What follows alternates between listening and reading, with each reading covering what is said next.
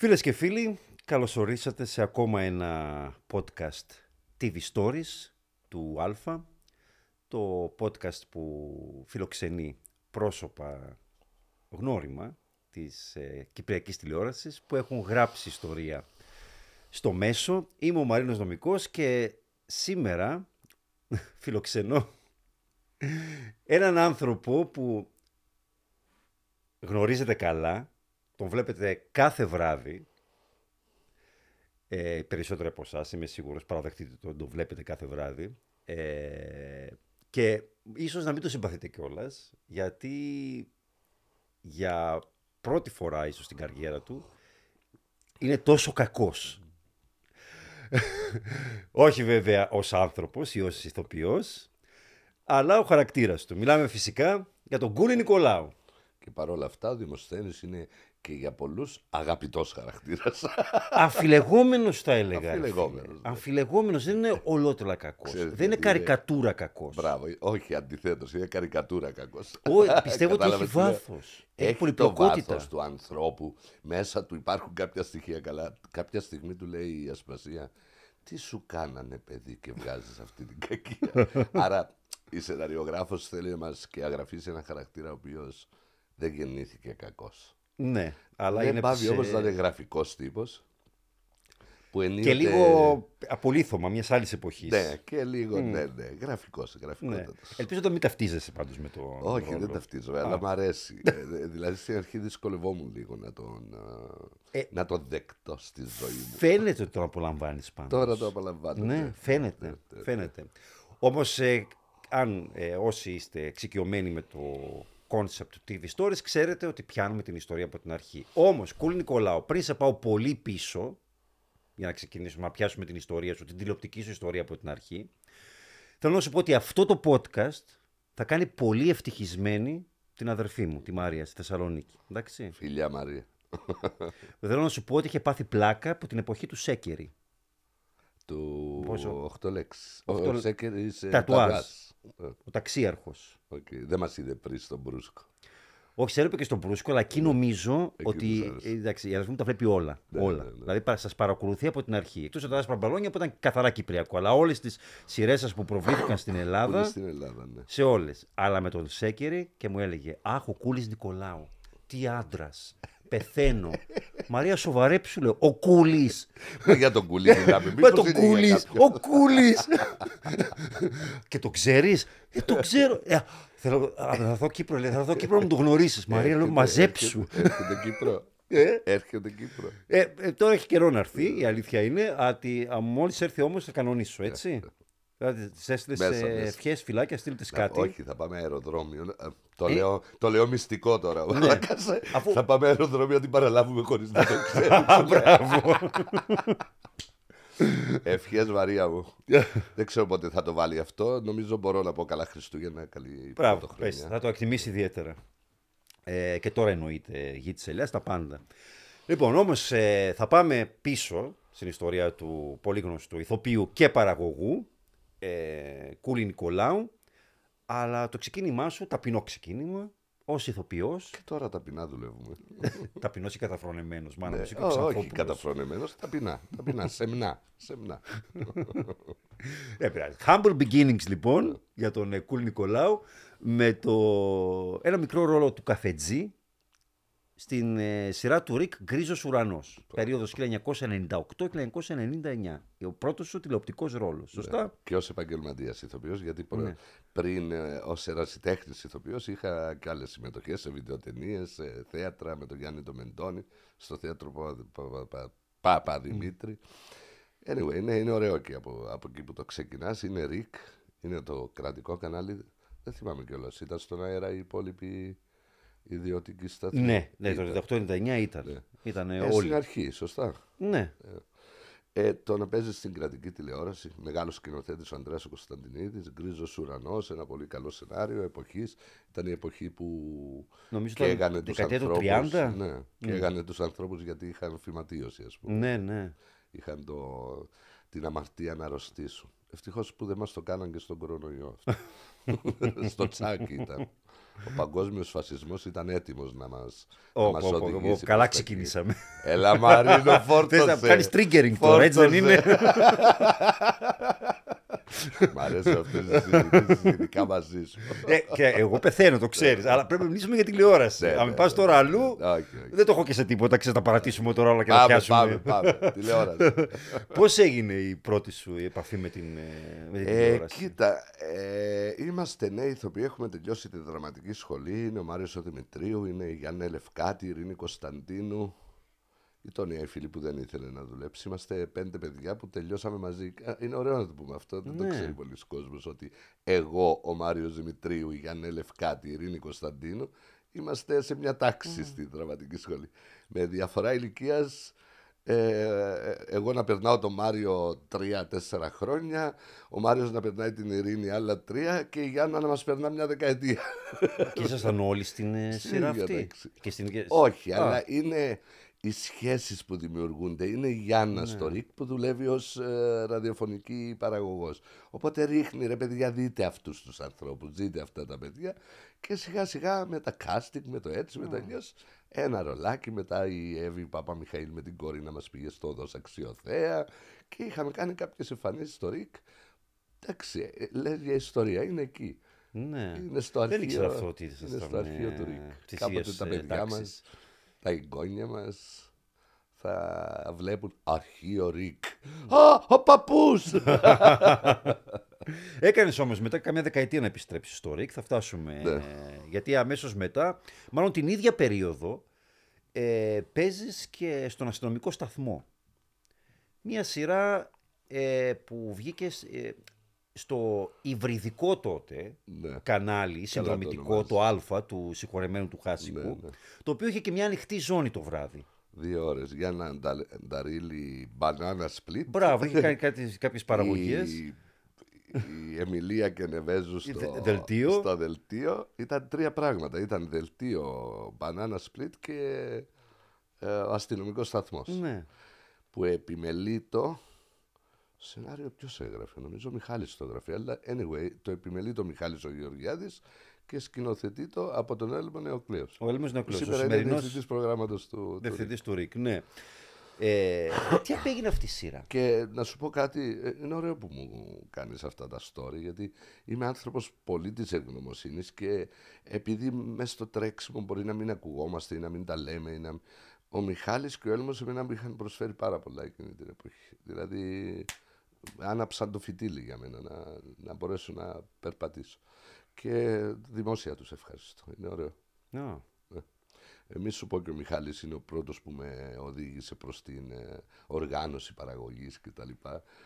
Ε, δεν Μπράβο. με ήξερε ο άνθρωπος, εκεί γνωριστήκαμε και μια ειδικότητα Μιλώντας- και ικανότητα η οποία θα σου φανεί ιδιαίτερα χρήσιμη στην πορεία. στην πορεία. Πάρα ναι, πολύ. ναι. Γιατί Απόλυτα κατάφερες δίκιο. και συνδύασες άψογα νομίζω τις δύο σου ιδιότητες. Με αγάπη όμως και τα, δηλαδή ήταν πάθος, δεν ήταν, α, δεν ήταν βιοποριστικό το θέμα. Δε- μου άρεσε η ιδέα ε, της οργάνωσης μιας παραγωγής και τα λοιπά. Και μου έδωσε αυτή την Τι εξουσία. ξαναείδες τη σειρά από τότε, γιατί χάθηκε τελείως. Ε, Ενώ ναι, δεν έχει ναι. library, δεν είναι, το κανάλι δεν υπάρχει πια. Ναι. Ε, Όπως τα άλλα που κάπου μπορεί να βρίσκονται σε κάποιο αρχείο. Ξέρεις τι απέγινε; Αυτό είναι κρίμα που λες Ναι. τώρα, τώρα το σκέφτηκα. Γιατί ε, μπορεί κάπου να υπάρχει. σε- ε, Καλά, εγώ κάποιες καζετούλες σίγουρα κάπου Ναι. έχω. Αν όχι όλα τα επεισόδια, ένα, δύο, τρία επεισόδια σίγουρα κάπου έχω. Ε, ήσουν αστυνομικός, φαντάζομαι το, ο- το, Ε, περισσότερο, ήταν- το μεγαλύτερο cast ήταν ε, αστυνομική εκεί. Σωστά, τι ήσουν; Πώς το λες, ε, Ε, δεν την πρόλαβα εγώ τη σειρά. ε, μια, μια, ένας αθώος αστυνομικός που ερωτεύεται την αστυνομική και αλλά στα πλαίσια κομμωδίας. Α, εντάξει, δεν, ήταν και το, Bru- Παθημάτων. δεν ήταν και το Brooklyn Nine-Nine, ας πούμε. Όχι, Α, καλά, εντάξει. ήταν σε ένα στούντιο. Φαντάζομαι. ήταν η σεναριακή του δομή ήταν να περάσει ο τηλεθεατής πόση ώρα διαρκούσε το επεισόδιο, 40-45 λεπτά, ε, χαμογελαστός με αυτούς τους ήρωες και τα ευτράπελα που συνέβαιναν Καλά, μην το λες μέσα αυτό. στον αστυνομικό σταθμό. Ήταν, ήταν καλογραμμένη σειρά, δεν ήταν α, άσχημη και ήταν στα στούντιο της Lumière, ήταν, ήταν μια καλή δουλειά για την εποχή. Και εκεί κάποιος σε είδε. Σε... Εκεί, βάσει πρόσεξε; της οργάνωσης παραγωγής. Θες το story, ε. ε εκεί, βάσει της οργάνωσης TV stories, παραγωγής αυτό που είμαστε έκανα και ντροπαλός κιόλας γιατί ήμουν μικρός, είχα τελειώσει τη σχολή, ε, έπρεπε να φέρω ηθοποιούς να κάνουν κάποιους guest κτλ. και πρότεινα στον Ευτύχιο Πουλαίδη, ο οποίος ήταν και δάσκαλος μου, να έρθει να κάνει τρία επεισόδια. Με το που ήρθε, μου λέει: Ξέρεις κάτι, στην αχτή ονείρων που γίνεται τώρα στο Σίγμα, ε, θα μπει ένας αστυνομικός. Άκου τώρα αστυνομικός και εκεί, Ναι. αλλά κα- καμία σχέση με τον αστυνομικό εδώ. Ε, και να πάει να κάνεις casting. Και εκεί πάλι. Μια ευκαιρία. Δηλαδή, Θοδωρής Νικολαίδης, εγώ δεν ήξερα αυτόν τον άνθρωπο. Ε, Στην Από του πιο πορεία. καταξιωμένου σκηνοθέτε. Ε, αλλά στην πορεία δουλέψαμε τόσο πολύ, δηλαδή, Ναι, τώρα- σε σειρέ του Τσάκα. Ναι, και, με το, και στις δικές μου. Ναι, και στις Ότι δικές σου. Τον είχαμε στο τατουάζ. Ναι, ε, ναι. Στα στεριά στην Άμμο, τον Θοδωρή έχουμε δουλέψει. Ε, και πήγα, πέτυχε, με πήρα στο casting και μπορώ να σου πω ότι εκεί ήταν η πρώτη. μ, Πώς να την αποκαλέσω, αναγνωρισιμότητα από τον κόσμο. Ήταν ένας πολύ καλός Ο breakout ρόλος σου, ας πούμε. Μπορούσαμε ναι, να πούμε. ναι. Στην Και ακτή δεν- ονείρων και την δεν περίοδο ήταν- δεν ήταν 99-2000. κομμωδία όμως. Δεν ήταν Δεν ήταν κομμωδία. κομμωδία. Δράμα. δράμα και ήταν το καλό παιδί που θα βοηθούσε τα υπόγεια ε, στρώματα να... να... Τέλος Στην πάντων. ακτή ονείρων, αν θυμάμαι καλά, Χατζηγιάννης τραγούδι το 14 τραγούδι, ναι, χρονών. ναι, μπράβο. Ε, αλλά νομίζω ότι ήταν το πρώτο του τραγούδι για κυπριακή σειρά του Χατζηγιάννη. Μήπως ήταν και το πρώτο του τραγούδι. Όχι, νομίζω είχε ήδη δίσκους, αυτός που έκανε με τον Παράσκο, τον Ανδρέα Παράσκο. Α, στην Κύπρο. Ναι, Ναι, έχεις ναι, δίκιο. στην Κύπρο είχε. Ναι, ναι. Ε, αλλά νομίζω ήταν το πρώτο του τραγούδι για κυπριακή σειρά, γιατί Ναι, έκανε ναι. αρκετά μετά.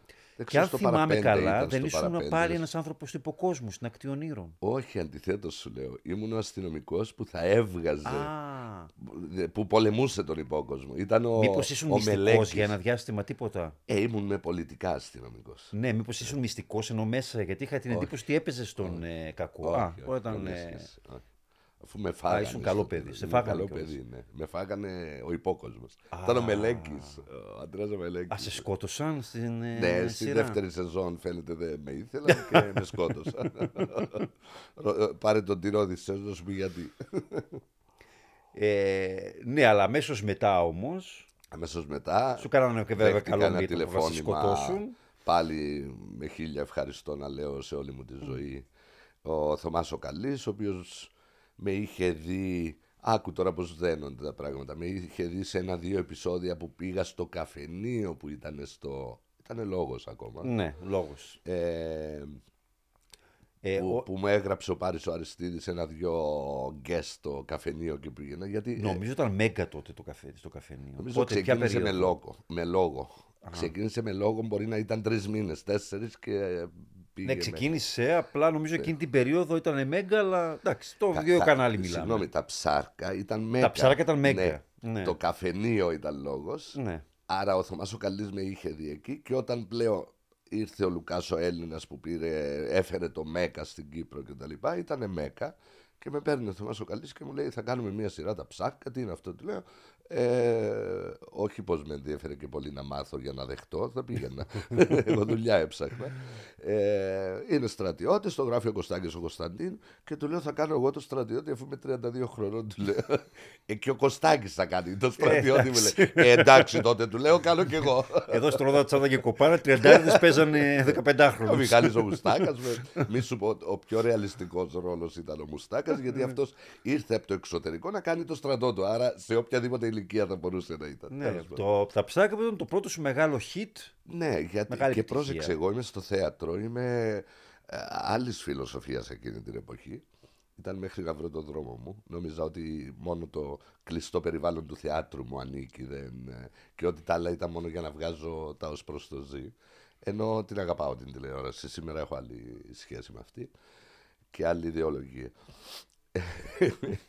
και τι έλεγα, ναι, και ξεκινούν. Ναι, α, ήμουν κλειστός στο θέατρο. Δεν καταλάβαινα, δεν έβγαινα έξω.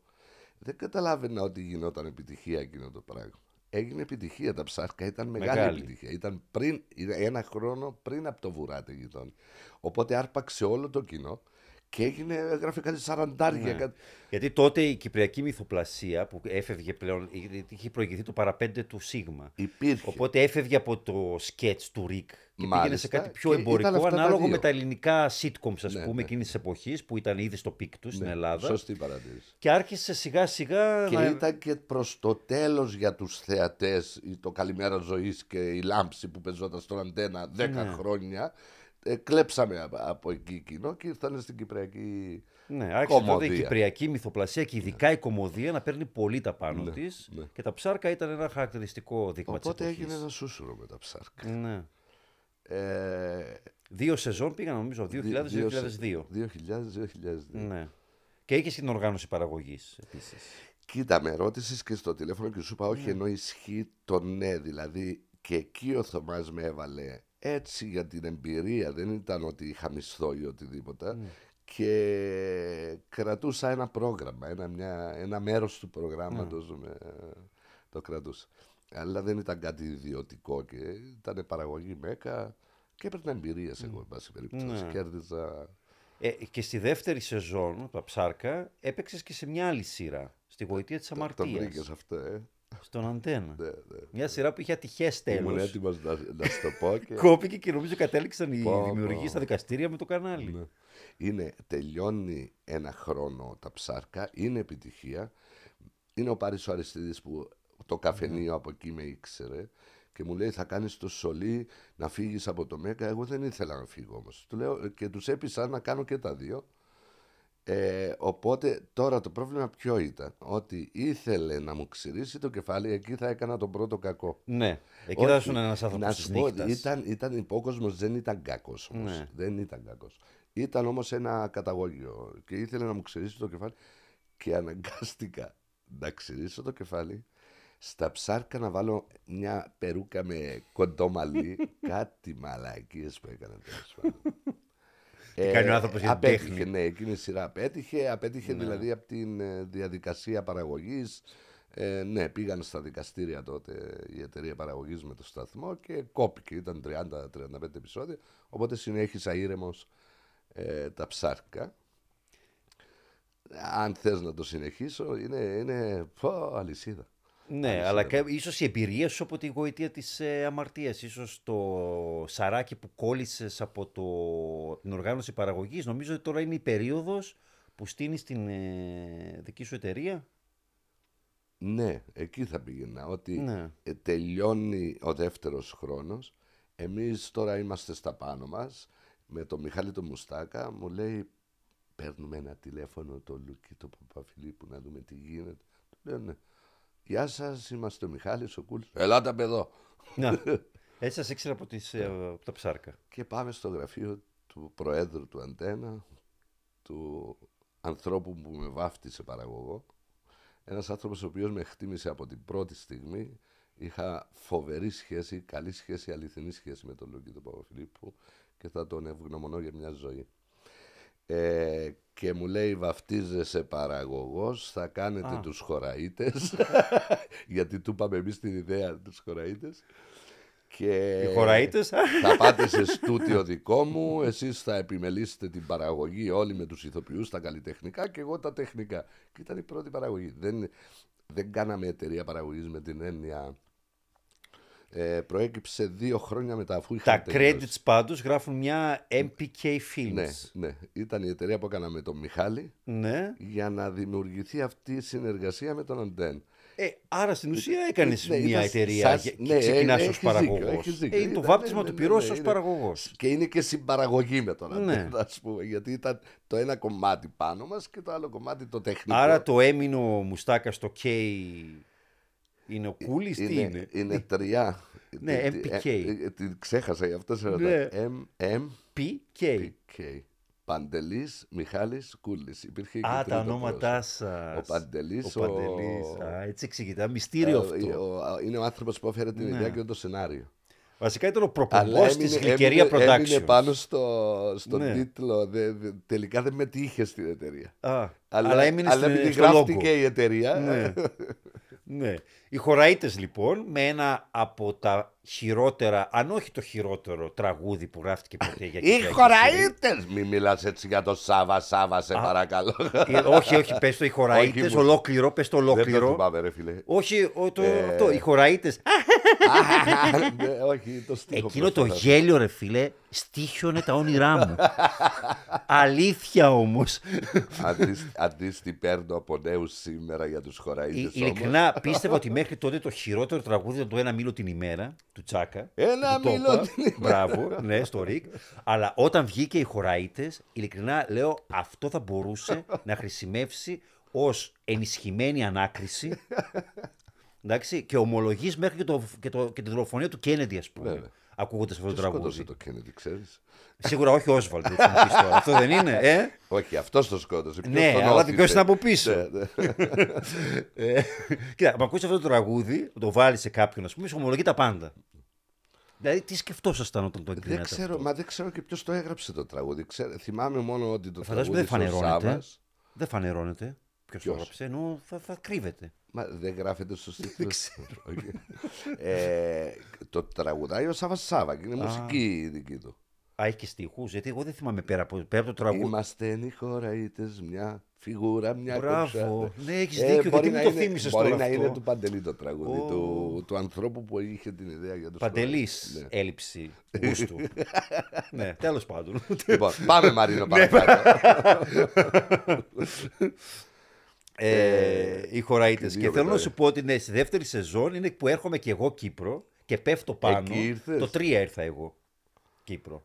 Ε, και ξέρεις, δεν ως ήρθαμε άνθρωπος της στον τηλεόραση, αέρα. γιατί μου αρέσει η τηλεόραση γενικά και βλέπα πάρα πολύ. Ναι. Το, το πρώτο πράγματα Α, που έκανα. 2003 με 4. Ναι, τη δεύτερη σεζόν. Ε, να εξερευνήσω την τοπική τηλεόραση μόλις εγκαταστάθηκα εδώ. Ε, αντιλαμβάνεσαι ότι είχα πέσει Τι στο, έπαιζε εκείνη στο την Ούνα εποχή, Ράτσα, Βουράτε γειτόνι. Ούνα Ράτσα, Βουράτη Ράτσα. Γειτόνι και οι χωραΐτες. χωραΐτες. Οπότε αντιλαμβάνεσαι το πολιτισμικό Και σοκ. στο Ρικ κάτι έπαιζε, δεν θυμάμαι. Ναι.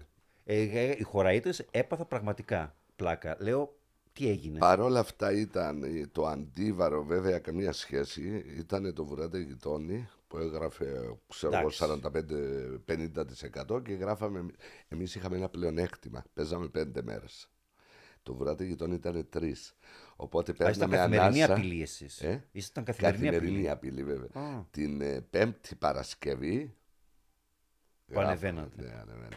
Και παίρναμε Όχι, ήταν τις- μεγάλο, η μεγάλη επιτυχία για τον Αντένα τότε. Εντάξει, Εντάξει. όλοι, όλοι ήταν πίσω από το Σίγμα. Να σου πω κάτι, τότε εγώ το δεν Βουράτη θέλω να Γειτόνι. κατηγορώ τις δουλειές μου, εσύ δικαιούσε να το κάνεις. Εγώ μπορώ Ναι, με αυτό είναι δική μου μέτρο δουλειά, να σου δεν πω χρειάζεται. ότι ναι, ήταν μια πασχούσα παραγωγή και σε όλα τα επίπεδα, κυρίως έλλειψη σεναρίου. Ε, αγαπήθηκε από τον απλό κόσμο μέχρι Ναι, σήμερα. για δηλαδή. κάποιο λόγο. Ναι. Ναι. Ίσως Όσοι τέλος η- πάντων περνούν- ίσως μπορούσαν να η- προχωρήσουν μετά το τραγούδι. Γιατί ο Μάριος ο Δημητρίου εκεί ας πούμε που χωρίς σενάριο, χωρίς τίποτα είχε κάνει είχε αποδείξει τι ταλεντάρα άνθρωπος είναι. Λέμε τώρα, εντάξει.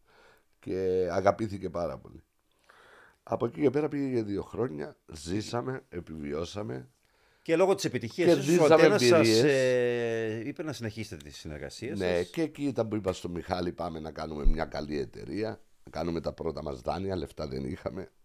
Είμαστε φτωχή οικογένεια. Άρα η, πρώτη, η, πρω- η εταιρεία που έκανες η δική σου, η Δεν γλυκερία. ήθελε ο Μιχάλης να προχωρήσει μαζί μου και πήγα μόνος μου.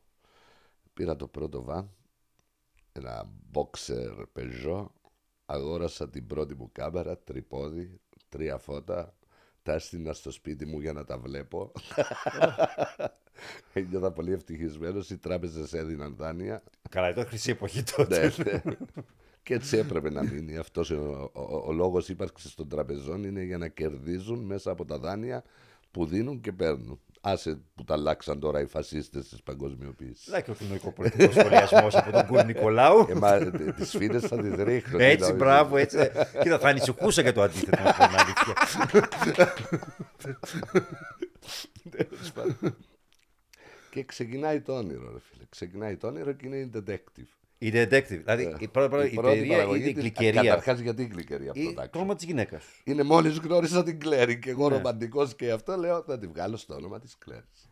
Και Συγγνώμη, η Κλέρι το όνομα της ήταν Είναι ε, γλυκερία. γλυκερία και δεν κράτησε αυτό το υπέροχο όνομα και το Ε, έκανε πάρε τη Κλέρι. μάλα της τηλέφωνο, σου δώσω το τηλέφωνο της. τη βάφτισε γλυκερία και τη φώναζε Κλέρι. και της έμεινε Και, το και Κλέρι έμεινε. εννοείται. Όμως εσύ Εγώ τη ευτυχώ. φωνάζω και γλυκερία. Τη φωνάζω και Εσύ γλυκερία. ευτυχώ γλυκερία. Ναι. Την εταιρεία. Ναι, ναι, ναι. Γλυκερία Γλυκερία Productions. TV Limited. Καλά και η πρώτη, το βάπτισμα του πυρός, ας πούμε, της, ε, Της της εταιρείας. εταιρείας σου ήταν detective. Ναι. Ω. Θα θυμώσει τώρα που ξεχνάω το όνομα του. Ε, μα μεγάλος. Ήταν. Θυμάμαι, το θυμάμαι, ε, Εντάξει, δε, δε, καλύτερα να μην σου πω την Ήταν μια γνώμη μου. τεράστια Γιατί τότε έγραφα, προσπάθεια ξέρεις ότι έγραφα από τότε. μένα, ήταν μια τεράστια προσπάθεια όμως. Ναι. Γιατί φύγαμε από τα στούτιο, δηλαδή ό,τι έβλεπα στους χωραΐτες ήθελα να το διορθώσω. Θυμάμαι- Δεν λέω ότι το πέτυχα. Έπαιζε η Βίβια Νικολαίδους στους Detective. Ναι, ήταν η ίδια ομάδα. Ναι, η ίδια ομάδα ήταν στους Ήμασταν χωραΐτες. στους χωραΐτες, Ναι.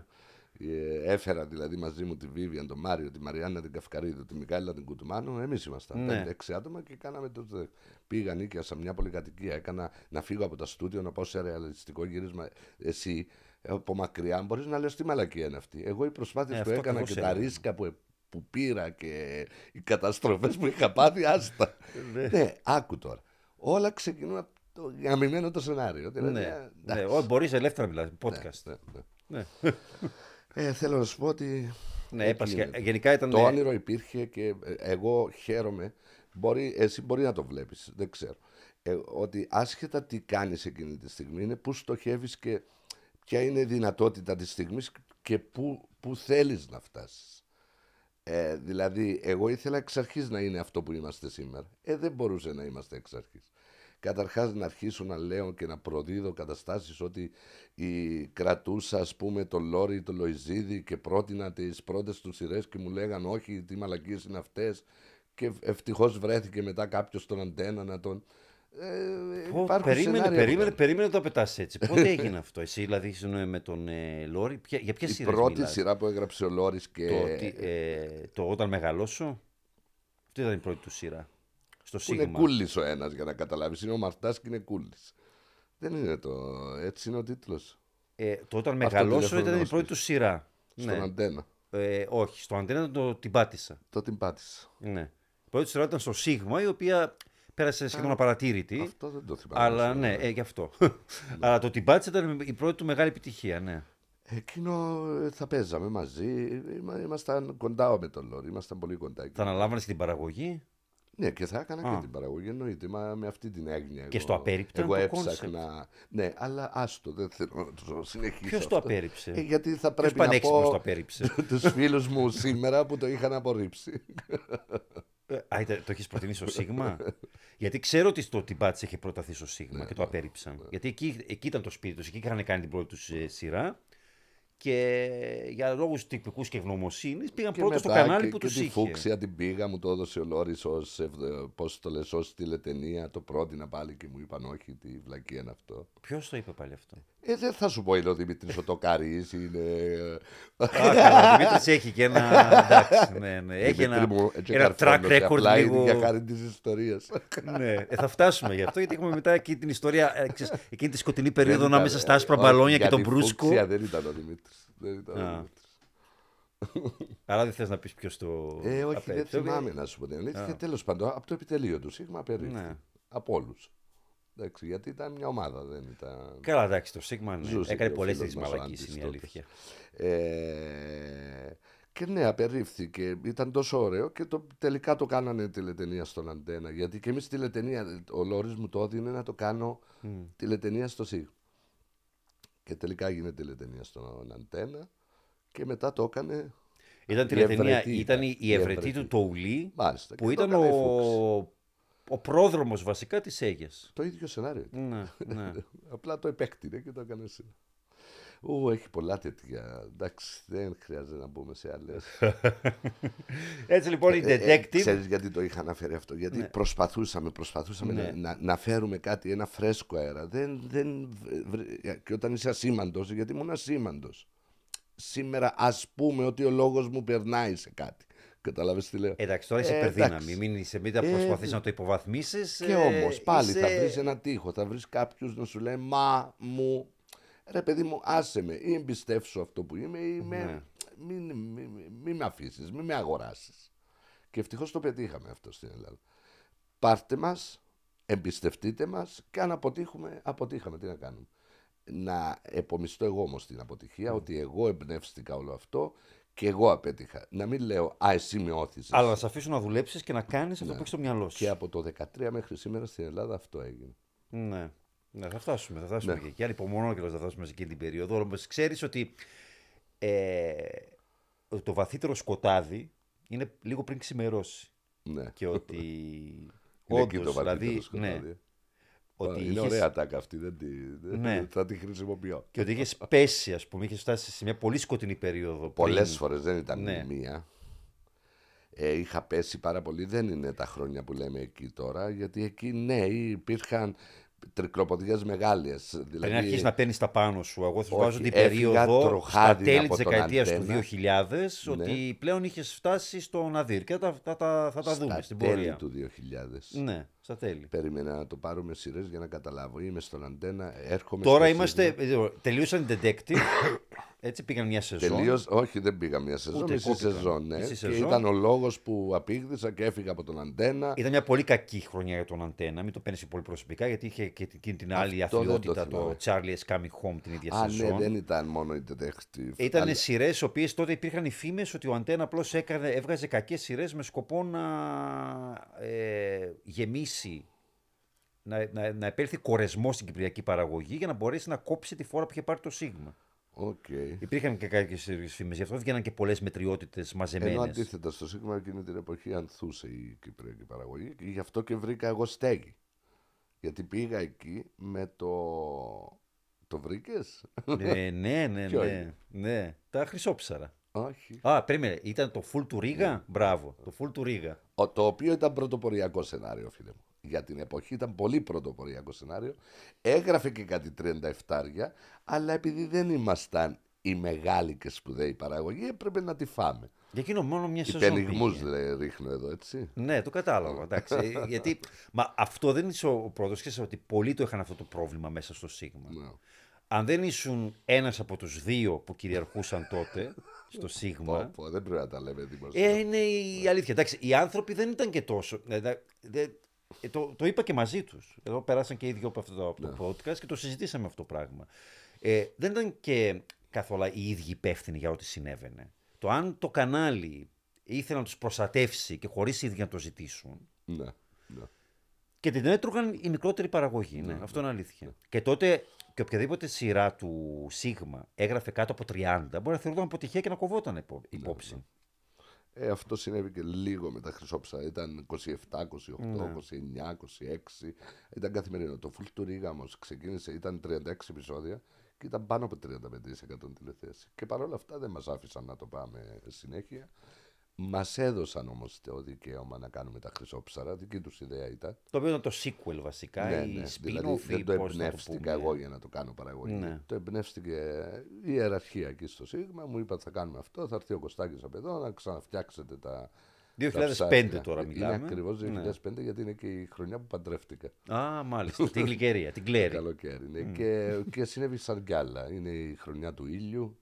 Είναι η χρονιά που χάνω την ξαδέρφη μου στο Σάλμε Shake με το δυστύχημα μετά τον ήλιο. Είναι ένα καλοκαίρι. Ω. Τι να σου πω. Όλη η χρονιά, Άμα θες δηλαδή. εμπειρίες, εκεί να δεις. Γάμος, μήνας του μέλητος, πτώση αεροπλάνου με ανθρώπους δικούς μας. Μετά να έρχομαι Κύπρο, να πηγαίνω στην Αίγυπτο να φέρω την νεκρή ξαδέρφη μου, παύλα αδερφή μου. Μα, ε, Α, και να έχω και μια κατάσταση στο Σίγμα που δεν θα το ομολογήσω. Δεν, ενώ σου δίναν τη δουλειά δεν, δεν είχα ηρεμία.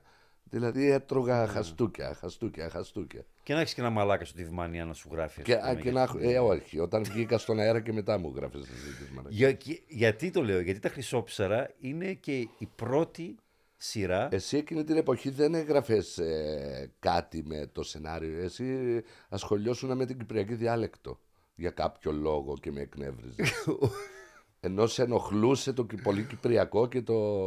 Όχι, δεν ήταν αυτό, τέλος πάντων. Αλλά Όχι, κάνει επειδή στα θυμάμαι Χρυσόψαρα. αυτό με το βιβλίο που έβαλα ατάκα εγώ στα Χρυσόψαρα Μπράβο! για να σε Ήταν η ενοχλήσω. πρώτη αναφορά σου. Ήταν, άκουσα Ε, το όνομά μου σε κυπριακή σειρά. ναι. Πρώτη φορά στα Χρυσόψαρα. Α, που- Πώς είναι και ε, σαρκαζόμενος στα όσα πίστευα από, από αυτά που διάβαζα προσπαθώ να το βρω τώρα. Κάτι με ένα λεξικό, Ναι, ένας θα χαρακτήρας πάρετε, στα- φαντάρι θα πάρετε τώρα και μιμώ, μιμού, με μίμηση καλαμαρίστικη θα πάρετε τώρα το βιβλίο του Μαρίνου Νομικού το λεξικό και εκεί που γράφει πεζούνια θα βάλετε περιστέρια. Μην τα ξαναπείτε πεζούνια. Μπράβο, Κάπως έτσι. μπράβο, μπράβο, μπράβο. και το είδα κιόλας και έπαθα, και έπαθα πλάκα εκείνη τη στιγμή. Εντάξει, μα είχε και το. ναι, χιούμορ, αλλά το συντό. θεώρησα όταν, ε, όταν έξυπνο. Ναι, ότι δεν- σαν, δεν ως- συμφωνώ, συμφωνώ. αντί να, να πά, όπως κάνανε οι περισσότεροι, να πάρεις τηλέφωνο, ας πούμε, να βρίσεις, να απειλήσεις, να... Μα δεν το είχα έχεις κάνει θυμό. ποτέ, δεν είχαμε μιλήσει ποτέ. Δεν είχα θυμό, δεν είμαι άνθρωπος ε, που Ναι. θυμώνω. Απάντησες μέσα από τη σειρά. Ε, είμαι, μ' αρέσει αυτός ο τρόπος ας πούμε. Όπως, όπως λέω ευχαριστώ όσους βοήθησαν και ευχαριστώ Ναι. και όσους δεν ήθελαν να βοηθήσουν με έκαναν πιο δυνατό. Είναι αυτό το πράγμα, κατάλαβες. τι- Και ο δημοσιογράφος ο Μαρίνος Νομικός στον Μπρούσκο, ποιανού ιδέα ήταν δική σου; Στον Μπρούσκο το βάλαμε το Μαρινό Ναι, Νομικό. είχε έναν δημοσιογράφο και μια συνέντευξη τύπου καλούσατε κάποιος για να παρουσιάσετε. Όχι, αυτό θα ήταν σύμπτωση Μαρίνα. 100% σύμπτωση. Ναι. Ναι. Στον Μπρούσκο λες. Στον Μπρούσκο ήταν, από ό,τι θυμάμαι. Καμία ναι. σχέση. Γιατί να είναι, γιατί να σε βάλω. Γιατί... Ήταν Σύμπτωση. κάποιοι δημοσιογράφοι και ο ένας και μάλιστα το παιδί ε, που. Ήταν ρόλος ήταν- δηλαδή. Ναι, ρόλος, αλλά. Ναι, άσχετα. πέντε Φευγαλέο. επεισόδια, Ναι, ένα καλέσατε τρίτο. κάποιους δημοσιογράφους και ρωτάς, ήσουν εσύ και ρωτάς ε, τον. Ε, και Κατάλαβα. μάλιστα. Όχι, εγώ το σου το έβαλα. Είναι ε, τύπου conference. Ναι, με τη τίποτα. συνέντευξη εντάξει, τύπου. εντάξει, Ναι, ε, παρουσίαση πλάκα σου, κάποιας, κατά ε, σένα, ναι, ναι. ναι. Ε, ναι, κύριε Μαρίνο Νομικέ, ας πούμε. Αυτό. Ναι, ναι, Ε, ναι, εντάξει, ναι, ναι, ναι. ναι, ναι. Και το θέμα το παιδί που έπεσε ήταν γνωστός μου. Οκ. Και μόλις έκανε το γύρο, με πήρε τηλέφωνο και μου είπε αυτό και αυτό. Και Λέει. λένε Μαρίνο Νομικό. Ναι, και μάλιστα λέει όταν είπε το Μαρίνο νομικό και μου λέει και μετά ο χαρακτήρας του Κούλου Νικολάου νευριάζει λέει που ακούει το όνομα. Το είπε νευριασμένο. Γι' αυτό το. Εντάξει. Πολύ ωραία. Ωραίες εποχές.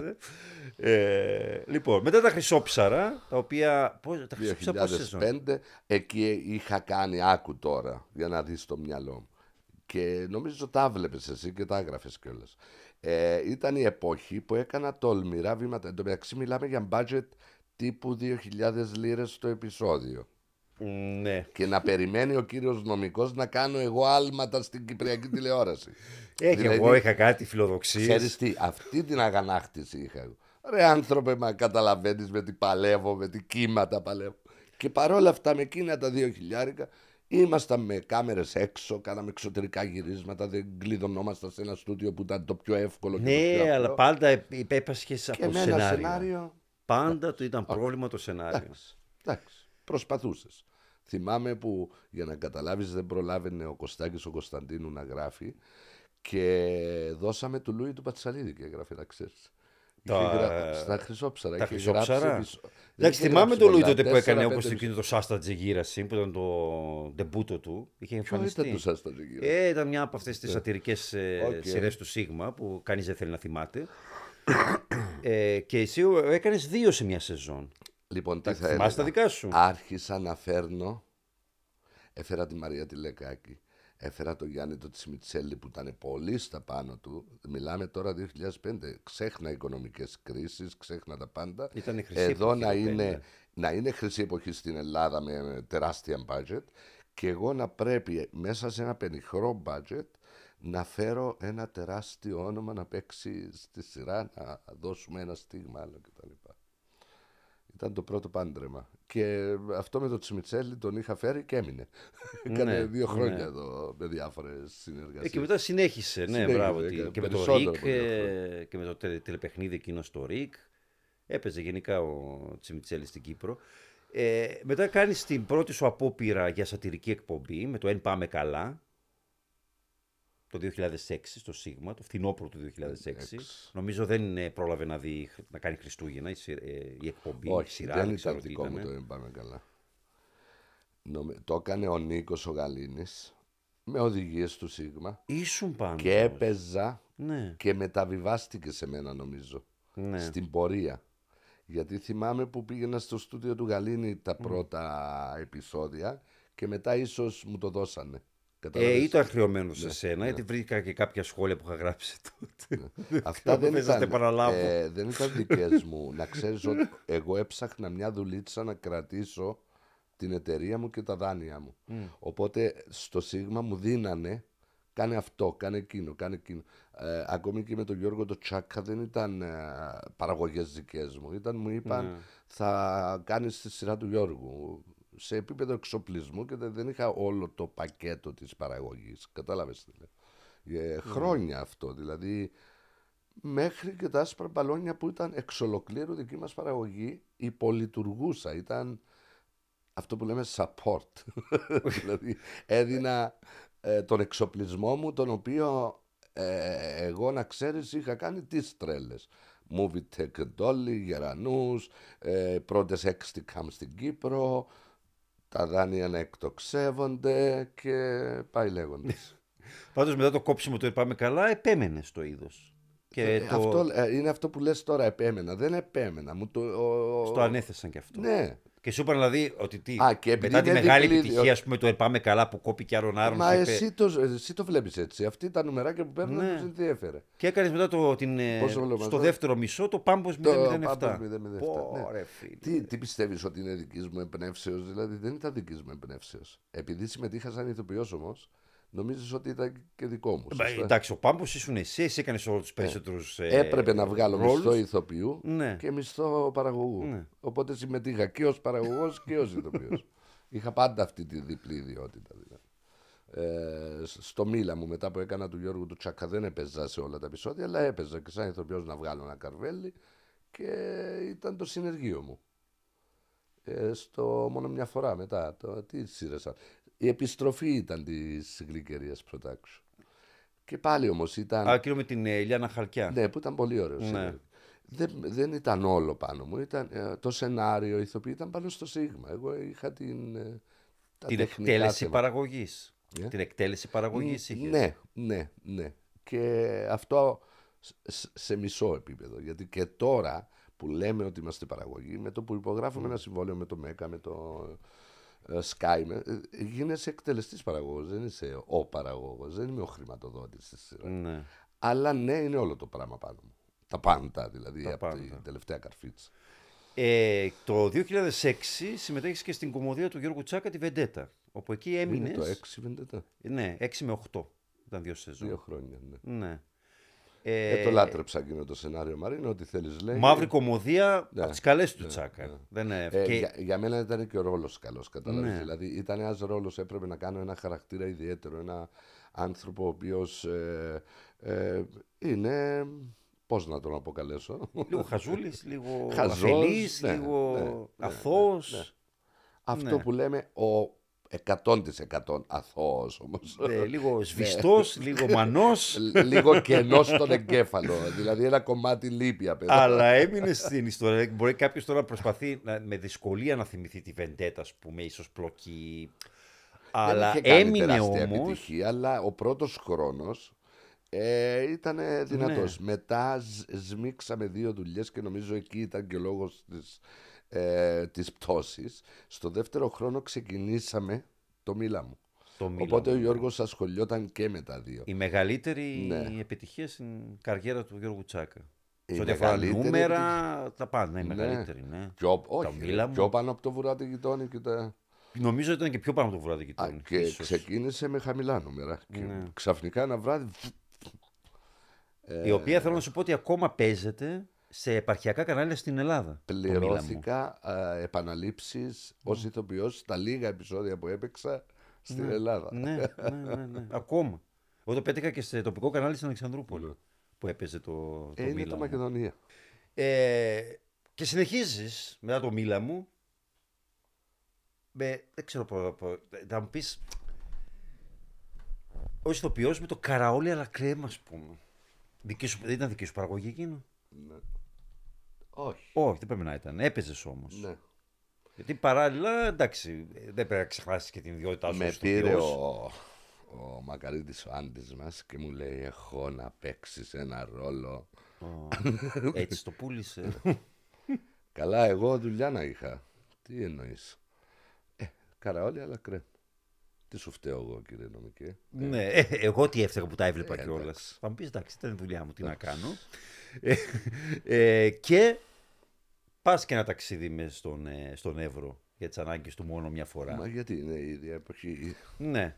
2009, αμέσως μετά το Καραόλι Αλακρέμ είναι το μόνο μια Α, φορά. αμέσως μετά, ναι. Ναι. ναι. Την επόμενη σεζόν. Ε, εκεί χτυπήσαμε ρέστα σε επίπεδο παραγωγής. Είναι ένα μεγάλο σενάριο του Γιώργου του Τσάκα. Έχω φορτώσει δύο βαν, ένα τροχόσπιτο, μια περιουσία της τάξης των 300.000 λιρών, όχι ευρώ, δάνειο. όλα.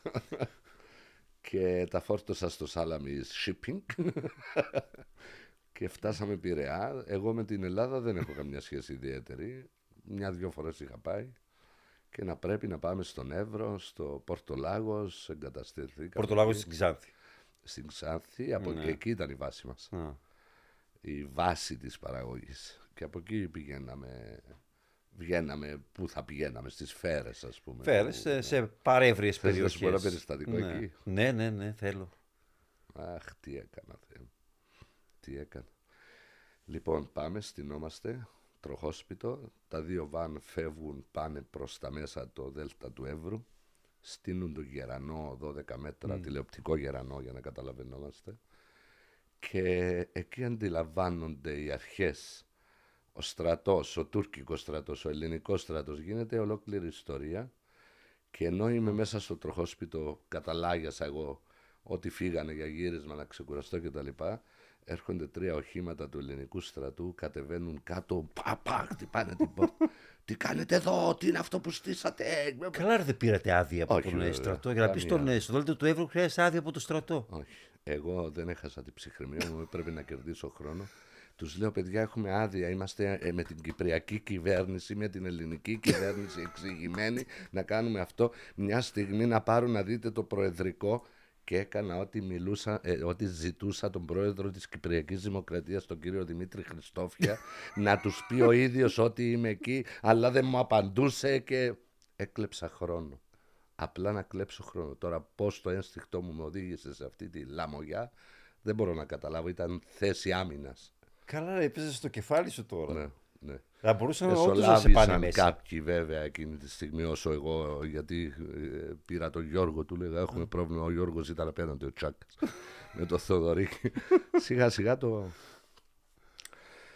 καλά Ε, τέτοια να μιλάμε μέρες Τόσο επεισοδιακό. ναι, ναι. γιατί στο εξωτερικό που πηγαίναμε για γύρισμα είχαμε άδειες ποτέ ενώ γενικά στο Ε, εξωτερικό όχι, δεν ξέρω εντάξει και για τη Βασιλική στα, στην Κωνσταντινούπολη που κάνατε Ναι. και εκείνα ήταν ε, τα Με τον γκουερίλα. Θοδωρή τον Νικολαίδη filmmaking στη- εκεί. Στη, ε, στο Μίλα μου που λέγαμε πριν, Ναι. στη Φλωρεντία και να μπαίνουμε μέσα στα μουσεία και να τραβάμε και να μας κυνηγάει η αστυνομία. Καλά. Ρε, γιατί δεν μπορούσατε να πάρετε μια άδεια; Ε, δεν είναι εύκολο. Είναι χρονοβόρο; Και χρονοβόρο και πάρα πολλά λεφτά. Και α, θέλουν και λεφτά. Πάρα πολλά λεφτά. Μετράνε το πλάνο. Δηλαδή κάθε πλάνο και χιλιάδες. Α, μάλιστα. Όταν είναι σε ιστορικά, πώς το λες, ε, σε συγκεκριμένους χώρους, έτσι. Ναι. Η Αγγλία, ας πούμε, σου λέει όταν δεν είσαι με τρυπόδι και τα λοιπά, βάρα ό,τι θέλεις. Ε, με μικρό μίνι συνεργείο και τα λοιπά.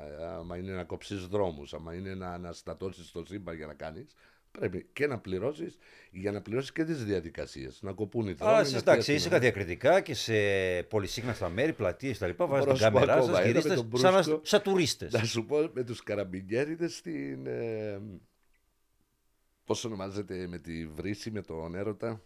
Α, η. Ε, Φοντάνα, την Τρέβη. Φοντάνα. Φοντάνα τη τρέβει. Ναι, ναι. Ναι. Είμαστε εκεί με τη Βαρβάρα τη Λάμπ- τη Λάρμου, κάνουμε ερωτικό α, περιεχόμενο, πώς το λες, δύο ερωτευμένοι άνθρωποι που είναι εκεί να ρίξουν κέρμα και τα λοιπά και έρχονται οι καραμπινιέριδες. και τους λέμε ότι είμαστε νιόπαντροι, θα παντρευτούμε, όχι δεν είμαστε νιόπαντροι και κάνουμε πρόβα γιατί θα κάνουμε ένα βιντεάκι εδώ να το δείξουμε στο γάμο μας. Πω, καλά. Και αρχίζαν οι καραμπινιέριδες να ζήσετε. Ήταν και η Βαρβάρα ωραία κοπέλα φαίνεται. Και κάναμε τη σκηνή μια χαρά με την προστασία της αστυνομίας. Καλά, ανοίγα, ανοίγα και στην Λαμογιά σε επιστήμη, έτσι. Έχεις, πλέον έχεις αποκτήσει Ε, πείρα είναι- σε αυτό. είναι- Το κάνεις παράνομα γυρίσματα στο Είναι κάποιος, εξωτερικό. κάποιος σε προσέχει. Απλά. κάποιος σε προσέχει. Ε, πάντως, μετά το μόνο μια φορά που πήγε μια σεζόν, εντάξει, θεωρείται η μοναδική αποτυχία, ίσως η πρώτη αποτυχία του Γιώργου Τσάκα, ο οποίος είχε συνηθίσει σε άλλα μεγέθη. δεν ήταν αποτυχία, δεν Αποτυχία ήταν για τα- επιτυχία. Σε σχέση με, τα, Με και τα τις νούμερα, προηγούμενες σε δουλειές σχέση με- του, γιατί καλή δουλειά ναι, και Όταν ήταν, προέρχεσαι δεν- από μια επιτυχία του Μίλα μου, Ναι, ναι, ναι. ε, Σε όχι ότι τα επίπεδο- νούμερα ήταν κακά απλά για την εποχή, απλά δεν Α, ήταν... ήταν και ακριβή η παραγωγή. Ναι. Δηλαδή θεωρείται αποτυχία γιατί δεν έβγαζε και τα λεφτά της. Ήταν, Ήταν και βαρύ πανάκριβη το παραγωγή. θέμα με τα ναρκωτικά, με όλα Ναι, αυτά. ναι. Ε, Τέλος πάντων, πήγε μόνο μία σεζόν και εσύ Χριστός. μετά ως Όχι, ο ηθοποιό. Μίλης ήταν στο... Ναι, ως ηθοποιός επιστρέφεις στο ΡΙΚ μετά από μια δεκαετία περίπου. Όταν έχει κάνει έκανε; το πρώτο σου ξεκίνημα, το τρεις και ο κόχος. Α, καλά, ναι. Ε, παραγωγή. Και αυτό προσπαθείς να το ξεχάσεις, μάλλον. Ε, Ό,τι κατάλαβα. Ε, ναι. να σου πω Και τίποτα. το παραγωγή δεν θέλω του να Δίχα ξεχάσω, και δεν, του ε, Ζένιου, νομίζω. Δεν ισχύει όπως το λες εσύ. Εγώ δεν μετανιώνω για Α. τίποτα. Αλλά το να παραδέχομαι, αν κάτι είναι καλό ή κακό. Ναι, ναι, ήταν του Γιώργου του Ζένιου και ήμουνα ο, ο τεχνικός προϊστάμενος. δηλαδή, ο εξοπλισμός, κατάλαβες. Είσαι Δεν- Δεν εξοπλισμός. ήταν δικό μου συμβόλαιο, δηλαδή. Και με έβαλε να παίξω ο Γιώργος. Ε, η- την ίδια εποχή τι κάναμε; Το Έλα πάρε με. Ναι, ναι. Το Έλα πάρε με. Στήσαμε στο... το καλύτερο σκηνικό που έχει στηθεί ποτέ στην Κύπρο. Το στο καλύτερο. Σίγμα, αυτό ήταν μια απόπειρα νομίζω του Μαρίνου του Πω, Χατζηβασιλείου πω, στο πας σενάριο. σιγά σιγά στο πώς παντρευτήκαμε μετά με τον Αντρέα. Ναι, εδώ φτάνουμε τώρα στην Ναι, κρίσιμη ναι, ναι, καμπή. ναι. 2010. Γιατί την ίδια στιγμή είναι 10 και την ίδια στιγμή εμφανίζεται ο Ανδρέας μετά από πολλά χρόνια Με το αλλού ξημερωμένη. ναι, και εμφανίζεται ως παραγωγός. Ω παραγωγός. Ναι, ναι. Το αλλού ξημερωμένη το, Το οποίο γυ- οποίο, το είχε γυρίζει στην προσπαθήσει, ναι, το έκανε στην Ελλάδα με, σε μια απόπειρά του να διεισδύσει στην ελληνική αγορά. η Ναι, οποία ναι. αποτυχάνει. Δεν κατάφερε να την πουλήσει τελικά. Γιατί θυμάμαι τότε υπήρχαν και δημοσιεύματα που έλεγε ότι ένας Κύπριος Ναι, ναι. Εμφανίστηκε προσπαθεί εκεί. να εμφανίστηκε στο προσκήνιο. Μάλλον λέγανε ο νικητής του πρώτου Dream Show. Ναι, Εγώ άμα με τον Ανδρέα θυμάσαι. ήμασταν φιλαράκια ή είχαμε μια έλξη ο ένας προς Ναι. τον άλλον ε, καλλιτεχνική, φιλική κτλ. από το Full to Riga.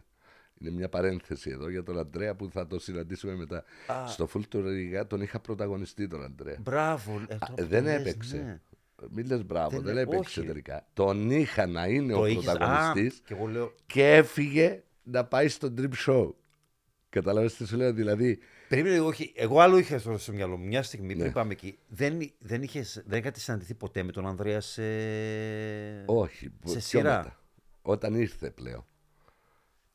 Ναι, δεν είχαμε παίξει μαζί ποτέ. Απλά γνωριζόμασταν, ε, πολύ πιο νεαρός από μένα. Ήταν ένα μπουμπούκι ο Αντρέας και ήθελα να τον αρπάξω εγώ σαν ε, φάτσα, σαν ηθοποιό, σαν αυτό. Και τον Εντάξει, προόριζες για το full του Ρίγα; Ναι, και το οποίο ονομαζόταν ε, «Τι μας έκανες πατέρα». Ω. Αυτός ήταν ο τίτλος του και ήταν πολύ πιο σωστός τίτλος. γιατί ήταν η ιστορία του πατέρα ε, με τα πολλά του παιδιά και δεν θυμάμαι το story, αλλά ήταν, ε, ο, ο- ήταν σωστός τίτλος. Και ο, Μα- ο Μακαρίτης ο Άντης με τον Δημήτρη και το επιτελείο και όχι, όχι, δεν είναι ωραίος τίτλος. Ε, Και πήγαμε το ο- full ο- του ο, Ρίγα. Αν- ο Άντης το βάφτισε full του Ρίγα Ναι. και το κρατήσα. Και προόριζε τον Ανδρέα. Θα, θα έλεγα ότι. Dodge the bullet, ας πούμε, αλλά πήγε στο Dream Show. Βέβαια Πήγε το Dream στο Show Dream Show ήταν. και κέρδισε και... και κέρδισε, Άλλο- ναι. Κοίταξε, κέρδισε απίστευτες εμπειρίες ο Ανδρέας. Με απίστευτα χαστούκια. Δηλαδή αυ- από τώρα και μετά, από τον Dream Show, έχει ο Ανδρέας να σου διηγηθεί πάρα πολλά πράγματα. Δεν θα τα πω. Ε, άμα δεήσει να έρθεις στο podcast, τον κυνηγάω Έφαγε πόσο τα- καιρό τα τώρα. χαστούκια της ζωής του και στην Αμερική, αλλά πρόσεξε. Όπως και σε μένα, όπως και σε κάθε άνθρωπο. Τρώμε ένα χαστούκι. Αν το δεχτείς ως εμπειρία και πας παρακάτω, παίρνεις τα πέντε καλά ανάμεσα Ναι. στα χίλια κακά που σου έχει δώσει το χαστούκι και είναι εφόδιο. Ε, για σας το παρακάτω. έφερε, η αλήθεια είναι σας έφερε η μοίρα κοντά. Εσύ με το Έλα Πάρε με, που ήταν μια αρκετά Ναι. αξιοπρεπής απόπειρα του Μαρίνου Αξιοπρεπέστατη. Χατζηβασιλείου Δεν στο είχε, σενάριο φαίνεται και την- παπακαλιάτιζε λίγο. Ναι, ναι, ναι. Ναι. Και κάναμε για πρώτη φορά διευθύνση φωτογραφίας, κάναμε κάδρο. Πολύ φροντισμένη παραγωγή. Καμία σχέση με τις Α, προηγούμενες. Να σου πω, εγώ με τον Πανίκο, που ο Άγγελος Ναι. ξέρει, με την ομάδα μου, στη, ε, ε, για να μην, επειδή δεν υπήρχαν λεφτά, δουλεύαμε μέρα νύχτα να φτιάξουμε σκηνικά, να μπογιατίσουμε σκηνικά, έτρεχα σε εταιρείες. Ε, στήσαμε ένα στούτιο το οποίο δεν πίστευες ποτέ ότι ήταν στούτιο. Ε, απίστευτα, χρώματα, ε, ρεαλισμός. Ε, τέλος πάντων, ήταν το καλύτερο σκηνικό που έγινε ποτέ στην Κυπριακή τηλεόραση. Δυστυχώς δεν πήγε καλά. Δεν πήγε καλά. Ναι. Δεν πήγε καλά και κόπηκε νομίζω αδίκησε τη σειρά το Σίγμα πάρα πολύ. Όχι, το έβαλε κανονικά. Όχι, prime αδίκησε εννοώ θα μπορούσε να της δώσει και ακόμη μια ευκαιρία. 6% Μαρίνο. Ναι. 8% δεν, δεν, δεν. Και παράλληλα ο Γεωργιού ε, ήταν δύο μέρες. Και δύο Αντρέας με το αλλού ξημερωμένο. ναι. Και είναι οχτάρια, εφτάρια, οχτάρια, εφτάρια και, οι- και οι Ε, τέσσερις τότε είναι μέρες. που. Ναι, Πλέον ενώ και η κυπριακή ήταν- παραγωγή είχε πάρει περίμενε, την Ήταν μια κατιούσα. ζώνη όμως που τα προηγούμενα χρόνια έγραφε το, το Σίγμα. Άρα ουσιαστικά το καταστρέψαμε εκείνη τη Κάτσε εκείνη τη χρονιά, ποια, τι ήταν η Ελένη Πόρνη ή η Αίγια, 10, το 10. Νομίζω είχε μετατεθεί αλλού το παιχνίδι πλέον, ε, σε άλλο κανάλι. Και, το Σίγμα είχε πάρει την ε, και κατιούσα. Αντένα, ναι, ναι. Και Ναι. έχει δίκιο. Ήταν η Ελένη Πόρνη και στο Μέκα νομίζω είχε αρχίσει να ανεβαίνει κάτι. Η τέτοιο. γυμνή Άγγελ ήταν τότε. Πάντως, ε, πιο σημασία έχει ότι το Σίγμα άρχισε να πέφτει. Ναι. Και όμως και το Αυτό κόψιμο. ήταν ε, ένα χρόνο, ε. Ναι, Το 2009 10. με 10. 9 με 10. Ναι, είναι ο χειμώνας του 9 με 10. Γιατί την επόμενη χρονιά που είναι 11 με 12 βγήκαν τα άσπρα μπαλόνια. Τα άσπρα μπαλόνια. Αυτό θα σου πω ότι σας έφερε κοντά το κόψιμο, το Ο ταυτόχρονο Αντρέας κόψιμο. ήτανε, το έχω πει αυτό σαν Ναι, το, ιστορία. αυ- το ταυτόχρονο κόψιμο του Έλα πάρε με και του αλλού ξημερωμένη και μάλλον η πικρία που οδήγησε και στους δυο σας ε, και σας έφερε κοντά και Πώς μας έφερε κοντά; Εγώ δεν εμπνεύστηκα ποτέ το κοντά με τον Αντρέα εκείνη τη στιγμή. Ήρθε, με βρήκε με ένα σενάριο που ονομαζόταν Άσπρα Μπαλόνια, το είχε έτοιμο και μου λέει να σου πω, επειδή καταστρέψαμε τη ζώνη του Σίγμα και αφού δεν μας έχουν διώξει ακόμα. Και θα μας κρα... Γιατί σχεδιάζαμε να δούμε τι θα κάνουμε παρακάτω μετά. Δεν, δεν μας είπαν φύγετε δηλαδή, ευτυχώς. Ε, και τους δύο μετά τις αποτυχίες μας. Ε, πάμε να κάνουμε μαζί και τις τέσσερις μέρες αντί δύο με Ναι, αντί δύο. δύο και δύο. Ναι, ε, τα άσπρα μπαλόνια, διαβάζω το σενάριο, εξαιρετικό σενάριο κτλ. Θυμάμαι που το είχα πάει και στο Γιώργο το Τσάκα και το διάβασα και μου λέει Αυτό είναι αριστούργημα. Πού το βρήκες, μου λέει ο Γιώργος. Ε, και δημιουργούμε την Make It Productions. Την πρω- πρώτη Πήγαμε πάνω παραγωγή στον ήταν στο Αλέξη. μπαλόνι. Ναι. Μας είπε ο Αλέξης, ναι, go ahead. Κατεβαίνουμε κάτω, του λέω Αντρέα, εντάξει, GN. Γεωργίου Νικολάου. Θα βάζα πρώτα το όνομα μου, του λέω, αλλά NG δεν ταιριάζει. Ναι. Άρα την έφαγα, θα πάω δεύτερος, του λέω, GN. Παρακάτω, πώς θα. Make it, λέει, μου λέει ο Αντρέας. Και του λέω εγώ ο αγγλομαθής. Make it τι σημαίνει. θα τα καταφέρουμε ρε μαλάκα μου. λέει. Α, έτσι αυτό είναι το σκεπτικό πίσω από την ονομασία της ε, εταιρείας. Ότι θα τα καταφέρετε. Ναι, τα Ε, καταφέρουμε. προφητικό τελικά Προφητικό. αποδείχτηκε. Τα άσπρα μπαλόνια ήταν ε, η πρώτη μεγάλη Ε, επιτυχία. την της. ίδια η πρώτη στιγμή- παραγωγή και η πρώτη μεγάλη επιτυχία της Make It Ναι, Productions. Και πήγε ένα χρόνο. Όχι, είναι ακριβώς την ίδια στιγμή. Κρατάω εγώ το βάλς με 12 θεούς. Μου το έστειλε μέσω του Κώστα του Καζάκα η Μαρία η Γεωργιάδου. Ακριβώς λέω το story. Και που λες καμιά φορά είσαι πτώσεις στις συγκυρίες. Δύο η ώρα τα μεσάνυχτα λέω ας διαβάσω αυτό το σενάριο. Το διάβασα και τρελάθηκα και την πήρα τη γυναίκα μέσα στα μαύρα μεσάνυχτα, της ζήτησα συγγνώμη. Της λέω: Εσύ μου το έστειλες. Μπορεί να νομίζεις ότι είμαι ο Καραγιάννης της Κύπρου, αλλά δεν είμαι. Είμαι ένα τίποτα. Όχι της ακόμα. λέω. Ε, Όμως είναι ένα αριστούργημα. Θέλω να κάνω ο- ο- τα πάντα να, να, να μπορέσω να πείσω εδώ να το κάνουμε. Δεν ήξερες ότι ήταν ήδη βιβλίο. Ότι... Δεν είχα ούτε ιδέα Α. του βιβλίου, ούτε τίποτα. Αδαής εντελώς. Απλά διάβασα ένα πολύ σπουδαίο σενάριο. Μετά, ναι, αφού έκανα Ναι. συζήτηση, μου είπαν είναι βιβλίο, είναι της τάδε. ε, ε. Ε, με την έγκρισή της το φτιάξε το σενάριο έτσι κι αλλιώς. Ωραία. Να θυμίσουμε το 11 είχες και μια συμμετοχή στο πρώτο dancing. Κλέρι μου, σε κάθε podcast που κάνω, παίρνεις με τηλέφωνο. Είμαι στον αέρα. την αγάπη σου. Εντάξει. Ω, Γεια σου, γεια σου. Ε, εμφανίστηκες στο πρώτο dancing χωριού. Το 11. ε, ήταν πιο μετά, ρε. Το 11 ήταν. Ναι, μαζί με τα άσπρα μπαλόνια. Ναι, ναι, ναι. Γιατί δεν θυμάμαι θα- που θα- πήραμε ήσουν άδεια hot από τον Αλέξη. τότε, οπότε εντάξει, τότε θέλανε celebrities. Και είχα τον ε, Βασίλη τον Παναγία να μου λέει «Ε, ναι. Δεν τρέπεσαι, πήρες και χατζηδάκι να τραγουδίσεις. Δεν τραγούδησε, δεν χόρεψες το. Ήσουν Όχι, δεν τραγουδιστής. έχω. Μπράβο. Α, αυτό μου Ναι, είπε. ναι, Εντάξει. ναι, ναι. Στο τραγούδι μπορώ να προσπαθήσω, ρε φίλε. Δηλαδή, εντάξει. Και εκείνη την εποχή δεν είχα χρόνο να ασχοληθώ. Θα μπορούσα να τους τρελάνω. Γιατί αν παιδευτώ στο τραγούδι, τραγουδάω. Αλλά απέδευτο γίνομαι ρεζίλη. Κατάλαβες τι σου λέω. Δηλαδή, έχω τραγουδήσει στο θέατρο και έχω τραγουδήσει πολύ σωστά. Έχω, θέλω πρόβες όμως, θέλω διαδικασία. Να πηγαίνω έτσι του φτέρου όπως το κάναμε, ε, ρεζίλη γινόμουν, εντάξει. Ε, το Vals ήρθε, εμφανίστηκε όταν ε, κάνατε ήδη τη δεύτερη σεζόν από τα ναι, άσπρα ε, μπαλόνια. Έτσι είναι, όπως το λες. Δηλαδή έπαιξε η πρώτη σεζόν και κατά τη διαδικασία που προβαλόταν τα... η πρώτη σεζόν άσπρα μπαλόνια εκτινάχθηκε επιτυχία τεράστια. Εμείς οικονομικά τα κάναμε μαντάρα βέβαια, τα δώσαμε όλα και τα λοιπά, αλλά δεν έχει σημασία. Ε, κρατώντας αυτό λοιπόν το σενάριο, ε, δεν, δεν είχαμε πει με τον Αντρέα ότι θα είμαστε μαζί σε όλα. Θα είμαστε μαζί στα άσπρα μπαλόνια. Εγώ το είχα κάνει σετ στο Μέκα με το Μακαρίτη το Χουλιάρ. Και ενώ το σχεδιάζω να το κάνω στο Μέκα σαν γλυκερία production, όχι σαν... Α, κρατούσες ακόμα το, το γλυκερία. Ναι, είχε... μα, μα αυτό σου λέω ότι Ναι. δεν αυτοδιαλυθήκαμε σαν. Είπαμε ότι πάμε να κάνουμε ένα μαζί. Και κάναμε τη Make It για να κάνουμε ένα μαζί, ακόμη να, να παντρευτούμε, να σου το πω έτσι. Ε, και είχα εγώ τους εξοπλισμούς. Δηλαδή, ε, εγώ είχα τα δάνεια, εγώ είχα τους εξοπλισμούς. Ο Ανδρέας ένα μικρό μέρος η- που είχε προλάβει να, να πάρει ως δική του και ενώ το έχουμε σχεδιάσει στο ΜΕΚΑ, Διοικητικό Συμβούλιο, είχαν ξετρελαθεί όλα, μου λέει μια μέρα ο Μακαρίτης ο Χουλιάρας, να σου πω δεν θα το κάνουμε αυτό, θα κάνουμε κάτι άλλο. Και εσύ θα το κάνεις, μου λέει. Εγώ διαφώνησα πλήρως. Παίρνω τον Ήθελες να Τίνο κάνεις Οδυσσέα. οπωσδήποτε το βάλτς. Αφού ήταν έτοιμο Ναι. και το είχαμε κάνει πιλότο πια. Και ήταν- ε, είχα πείσει τη Δανδουλάκη να έρθει. Ε, Η οποία Δανδουλάκη μου έλεγε Δεν ξέρω πώς με έπεισες Άκου που μου λες για τα μεταφυσικά. Ναι είναι μεταφυσικά. Αυτή η γυναίκα δεν ήθελε ποτέ να έρθει στην Κύπρο. Και την έπεισα με τι λεφτά παίρνει ψίχουλα για το κύρος και την εμβέλειά της και δεν με είχε και ανάγκη, να σου το πω έτσι, δηλαδή δεν ήρθε από ανάγκη η γυναίκα στην Κύπρο. Την έπεισα με αυτά που της είπα. Και τα πίστεψε. Και δεν της έλεγα ψέματα, την αλήθεια μου της έλεγα. Και το είπε σε συνέντευξή της ότι πώς με έπεισε αυτό το παιδί να ε, Αλλά μου ξεκαθάρισε γιατί εδώ θέλω να αναφερθώ για αυτή την κυρία και όπου μου δίνεται η ευκαιρία θα το λέω. Ε, μου λέει ένα χρόνο θα έρθω. Κάνε τα κουμάντα σου. Αν θα πας και δεύτερη σεζόν και τρίτη, Ναι. εγώ δεν θα είμαι. Ναι. Της λέω έλα ένα χρόνο και είμαι οκ. Θα βρω τους τρόπους να τα, να τα φτιάξω. Νομίζω δεν δεν- δεν ήταν η πρώτη της ενασχόληση με το είδος της καθημερινής σειράς. η- Της Ζαντουλάκη; Ναι.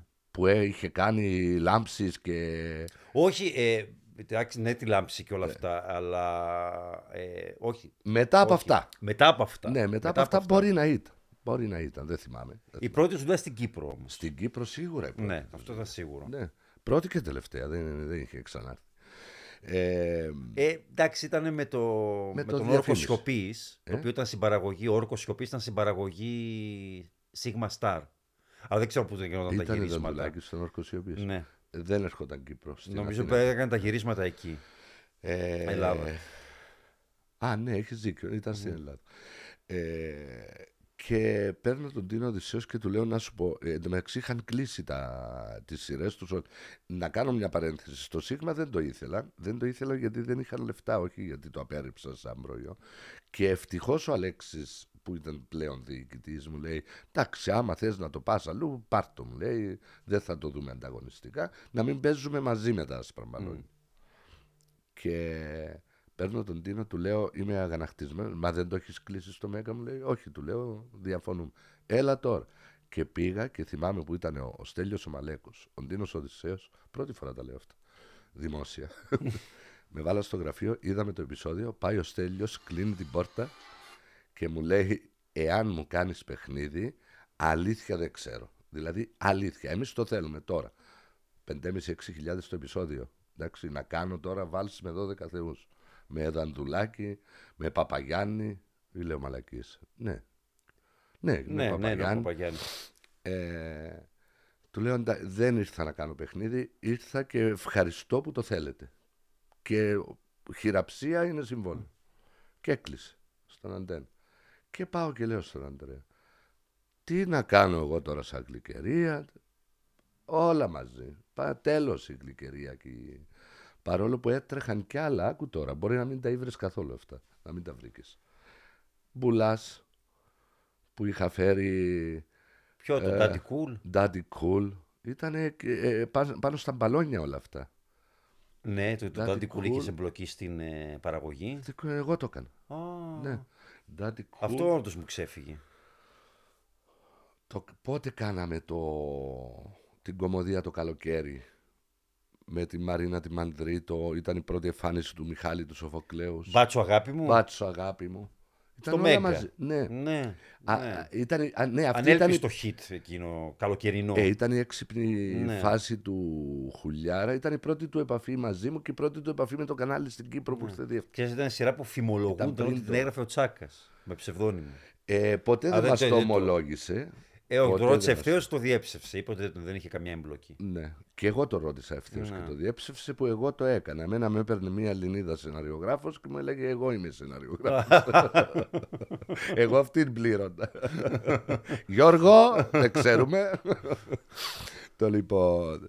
Αλλά θυμάμαι μια φορά ε, α- αθώος και εγώ μου λέει Είναι καλό το σενάριο το πάτσο αγάπη μου και του λέω Είναι σαν να το γράφεις εσύ. Ενώ.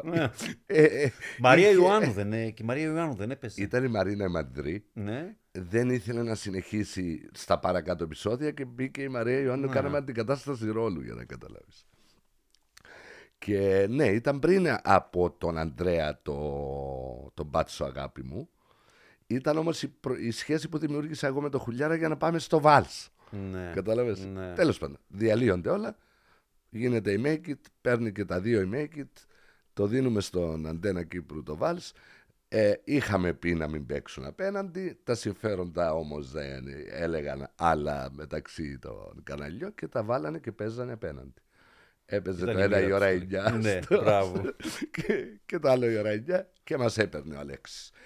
Τι κάνατε ψες και έγραψε δύο μονάδες παραπάνω το Βάλς. Μετά την επομένη έγραφε τα μπαλόνια. Τι κάνατε ο Ντίνος; Τι κάνατε, δώσατε μεγαλύτερο επεισόδιο και έγραψε περισσότερο. Ε, Πώς θέλω τώρα που έβλεπε τα δύο παιδιά σου, ας πούμε, Είναι να απίστευτο. ανταγωνίζονται Είναι στην prime απίστευτο αυτό time; το πράγμα. Αλλά τώρα δεν το κάναμε ποτέ στην Ελλάδα. Θα μπορούσε Ναι. να συνέβαινε όμως. Αν σκεφτείς ότι είμαστε καλλιτέχνες, είμαστε ηθοποιοί, το ένα το άλλο. Ο Καραγιάννης δηλαδή που κάνει σε όλους τους σταθμούς και παίζει τώρα απέναντι από το άλλο. Τι, Ναι. ε, βιομηχανία τηλεόρασης είναι. Ε, θέλω να σου πω κάτι το οποίο ε, ξέρω αν έχεις προσέξει ή μπορεί να μην το είχες συνδέσει. Αλλά το Βάλτς με 12 Θεούς σηματοδοτεί ακόμα κάτι. Τι; Ήταν η πρώτη χαλουμόπερα. Χαλουμόπερα Ω, είναι πώς το- ένας τι ε, εννοείς; όρος που επινόησα, Α, ναι. τέλος πάντων, Που είναι; για τις ε, κυπριακές σειρές που γυρίζονται για λογαριασμό της Ελλάδας. Το Βάλτς ήταν Δεν η πρώτη γυρίστηκε που για την πουλήθηκε Ελλάδα. στην Ελλάδα. Εντάξει, ναι, γιατί κατάλαβες. Δεν Πουλήθηκε. γυρίστηκε. για την Δεν γυρίστηκε. Αυτό συνέβη μετά. Όμως το, ε, το ξεκίνησαν όλα από το Βάλ. Είχε προσπαθήσει και ο Ανδρέας με το άλλο ξημερωμένο, δεν τα κατάφερε. Αλλά το Βάλ ήταν η πρώτη Λάτσιος. Γιάννης Λάτσιος. κυπριακή σειρά που πουλήθηκε με επιτυχία στην Ελλάδα. Προβλήθηκε με επιτυχία το Αντένα Ελλάδος Το έχω, Μαρίνο μου, το έχω. και σας έβαλε στο χάρτη. Ναι. Και θα σου πω ότι το βάλς, το βάλς, το βάλς, το βάλς. Για να μην ξεχάσω και θα πάω εκεί που θέλεις, γιατί είπα θα αναφέρω το γεγονός. Το βάλς είναι 2012, Μάρτιος γίνεται το κούρεμα στην Κύπρο, έρχονται αυτοί οι καταραμένοι φασίστες της παγκοσμιοποίησης, μας παίρνουν το κράτος και το κάνουν δικό τους, μπαίνουν στους νόμους μας, μπαίνουν, μας διαλύουν, που είμαστε επί διάλυση, στη διάλυση μέχρι τώρα, να λέμε τις παρεθέσεις μας, και κόβεται η σειρά. Αν θυμάσαι. Όλα κοπήκανε αφού έχει γίνει και έρχεται το καλοκαίρι σιγά σιγά ηρεμεί το πράγμα εμείς είμαστε έτοιμοι να αφανιστούμε μου λέει ο Στέλιος ο Μαλέκος πάμε δηλαδή να στήσουμε την δεύτερη σεζόν Ναι. και παίρνω τη Δαντουλάκη που την ενημέρωνα τι μου συνέβαινε και τα λοιπά απλήρωτη κι αυτή και μου λέγε η Δαντουλάκη όποτε μπορέσεις κούζι μου δεν Εντάξει, χρειάζεται». την άνοιξη του 2013 σταμάτησαν όλα. Κοπήκανε όλα τα πάντα. ναι, αλλά ε, Εμφανίστηκαν. όταν είσαι στον κρεμό Ναι. Κάποιοι θέλουν να σε ρίξουν τελείως και κάποιοι θέλουν να σε σώσουν. Η κυρία Δαντουλάκη λοιπόν ήταν από αυτούς που ήθελαν να με σώσουν. Και μου λέει: Άκου να σου πω. Δεν θα έρθω στη δεύτερη σεζόν όπως σου είχα πει, αλλά με αυτό που συνέβηκε, εγώ θα έρθω στα πρώτα 25 επεισόδια και δεν θέλω ούτε λεφτά και ήταν και απλήρωτη. Για να σε βοηθήσω να αναστηθείς. Αυτό εγώ δεν θα το ξεχάσω ποτέ στη ζωή μου και θα το λέω και στα παιδιά μου και σε όλους. Γιατί αυτό το βάλς που είπες πριν, για- πάω σε αυτό ακριβώς που λες τώρα, είναι η στιγμή που το παίρνει ο Λάτσιος, παίζει στην Ελλάδα. Όταν πήγαμε με το πιλότο του Μπρούσκο, ναι μεν το ήθελαν όλοι, στον αντένα πεζόταν ήδη μια επιτυχία μας όμως. Μια παραγωγή μας που ήταν επιτυχία. Άσχετα ότι δεν το δώσαμε εμείς, το έδωσε ο αντένα Κύπρου και τα λοιπά, ήταν ένας προπομπός. Άρα ο Λάτσιος λέει, αυτοί που κάναν αυτό, με αυτά τα λίγα, αν τους προσθέσω ακόμα λίγα θα κάνουν κάτι καλύτερο. Και βέβαια τους πήραμε το... Μην το ξεχνάμε Μπρούσκο. ότι υπήρχε ήδη κρίση στην Ελλάδα. Δεν υπήρχαν τίποτα μυθοπλασία ελληνική. Η μυθοπλασία είχε πεθάνει και ξαφνικά ανακάλυψαν. Ναι. Παίζαν τουρκικά σε όλα τα Ναι. κανάλια. Και ξαφνικά στην Ελλάδα ανακάλυψαν Τον Αντρέα ότι στην Γεωργίου και τη Κύπρο Βάνα μπορούν να Δημητρίου. κάνουν καλές σειρές Ναι. με το 1 δέκατο του κόστους. Με τα λεφτά που δίνει για να αγοράσουν μια- την κονσέρβα από την Τουρκία. Ναι. Πρωτότυπο δηλαδή η παραγωγή. Ναι, πρωτότυπη Ή παραγωγή. βασικά όσο κόστιζε το catering σε μια ελληνική παραγωγή τη, δεκα... τη δεκαετία του 2000, ας πούμε. Ε, εντάξει, όχι τόσο πολύ, αλλά εντάξει. Εντάξει, θα το πούμε με μια δόση ναι, ναι, ναι, υπερβολής. ναι, ναι, έχει, αλλά- έχει βάση αυτό που λες. Όμως στέκει αυτό που σου είπα. Όσα αγοράζανε την κονσέρβα Ναι. την τουρκική, ε, παίρνανε παραγωγή δική τους ουσιαστικά. Το μπρούσκο ήταν ελληνική παραγωγή. Και φτάνουμε, ναι, στο... Και είμαστε στο γραφείο με το Λιαρέλη, με τον οικονομικό διευθυντή που ήταν και Κύπριος, ε, του, ο CEO των οικονομικών του Αντένα, ο Λάτσιος, εγώ, η Βάνα, ο Αντρέας, σε ένα έτσι τραπέζι, εκεί τηλεόραση. Εγώ ήμουν από την απ' εδώ πλευρά, ήταν εδώ οικονομικός, δίπλα μου η Βάνα, απέναντι ο Αντρέας, ο Λάτσιος και ο Λιαρέλης και είναι 5.30-6 ώρα το απόγευμα και αριστερά παίζει το βάλς πάνω στην τηλεόραση. Άμα μα σου λέω μεταφυσικά. και οι- χωρίς να συνεννοηθούμε οι τρεις μας, ενώ είχαμε πριν ένα ραντεβού με τον κύριο Κουντομινά στον Α, γιατί για εκεί πηγαίναμε. Κάναμε ένα έτσι και είπαμε και οι τρεις την ίδια στιγμή, «Ε, εδώ θα μείνουμε. και μείναμε στον Αντέ.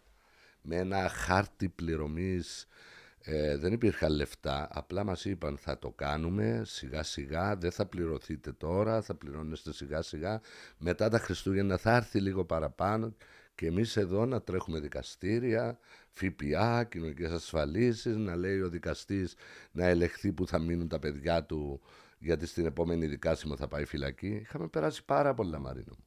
Πάρα πολλά. Πολλές φορές αν με δει κάποιος να ταξιδεύω στο business της αεροπορικής που ταξιδεύω και με κακοχαρακτηρίσει, θα τον δείρω.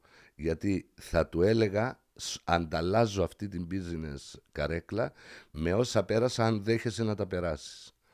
Ελπίζω να καταλαβαίνεις τι λέω. Πρώτη Απόλυτα. φορά το είπα αυτό που σου είπα τώρα. Πρώτη φορά το είπα. Λοιπόν, Εντάξει, ήξερα ότι περνούσε δυσκολίες, δεν ήξερα ότι ήταν τόσο χάλια τα πράγματα. από την όχι, αλήθεια. πολύ τραγικά και πολύ περιληπτικά τα λέμε. Πολύ Ναι. περιληπτικά. Ε, πάντα είχαμε το χιούμορ μας. Το Ναι. χιούμορ μας δεν το χάναμε. Ξέρεις, υπήρχε και ένας αστικός μύθος για το ότι το Σίγμα έχει απορρίψει, ότι πήγατε τον Μπρούσκο, ας πούμε, πρώτα στο Σίγμα. Δεν το είχε απορρίψει αντιθέτως, για να μην λέμε ψευ, ψεύδι στην ιστορία. Όχι, ρώτησα τον Τοκάρη ευθέως και μου είπε ότι ο Τοκάρης είπε εδώ σε αυτό το podcast ότι πίστευε ότι δεν θα μπορούσε να το κάνουν το... στο Σίγμα, τον Μπρούσκο, γιατί Ήταν 12 χιλιάρικα. ναι, ήταν μεγάλο το κόστος Ναι. και ότι ο ίδιος σας κανόνισε Αυτή το κάναμε. επαφή με Ναι, τον Αντένα. με τον- όχι με τον Αντένα. Μπορεί να τα ξεχνάει ο Δημήτρης. Είχε μεσολαβήσει και ένας άλλος παραγωγός, δεν θέλω να πω το όνομα, και θα πηγαίναμε στον Α, γι' αυτό σου λέω το πρώτο Α. ραντεβού ήταν στον Α. Αν θυμάσαι, ο Α ήταν, α, αναμεταδιδόταν από το Σίγμα. εκείνη Από το την Σίγμα, εποχή, ναι. Άρα είχαν Ναι. μια σχέση. Και θα έδινε το μεγάλο κονδύλι ο Α Ελλάδος, δηλαδή τα 8 χιλιάρικα και τα 4 η Κύπρος. Κατάλαβες; Ακούγονταν καλό σχέδιο. Ναι, γιατί δεν ήταν προχώρησε. Γιατί όταν πήγαμε εκεί, ε, ε, μας ήθελε και το MEGA το οποίο οδηγεί το προς το κλείσιμο. Εμείς το ψευτοξέραμε ή το υπολογίζαμε. Στο MEGA δεν πήγαμε καθόλου για Το συνάντηση. Mega Ελλάδος ναι, τώρα, ήταν ναι, ο Μπούτος. πούμε, τότε. ναι.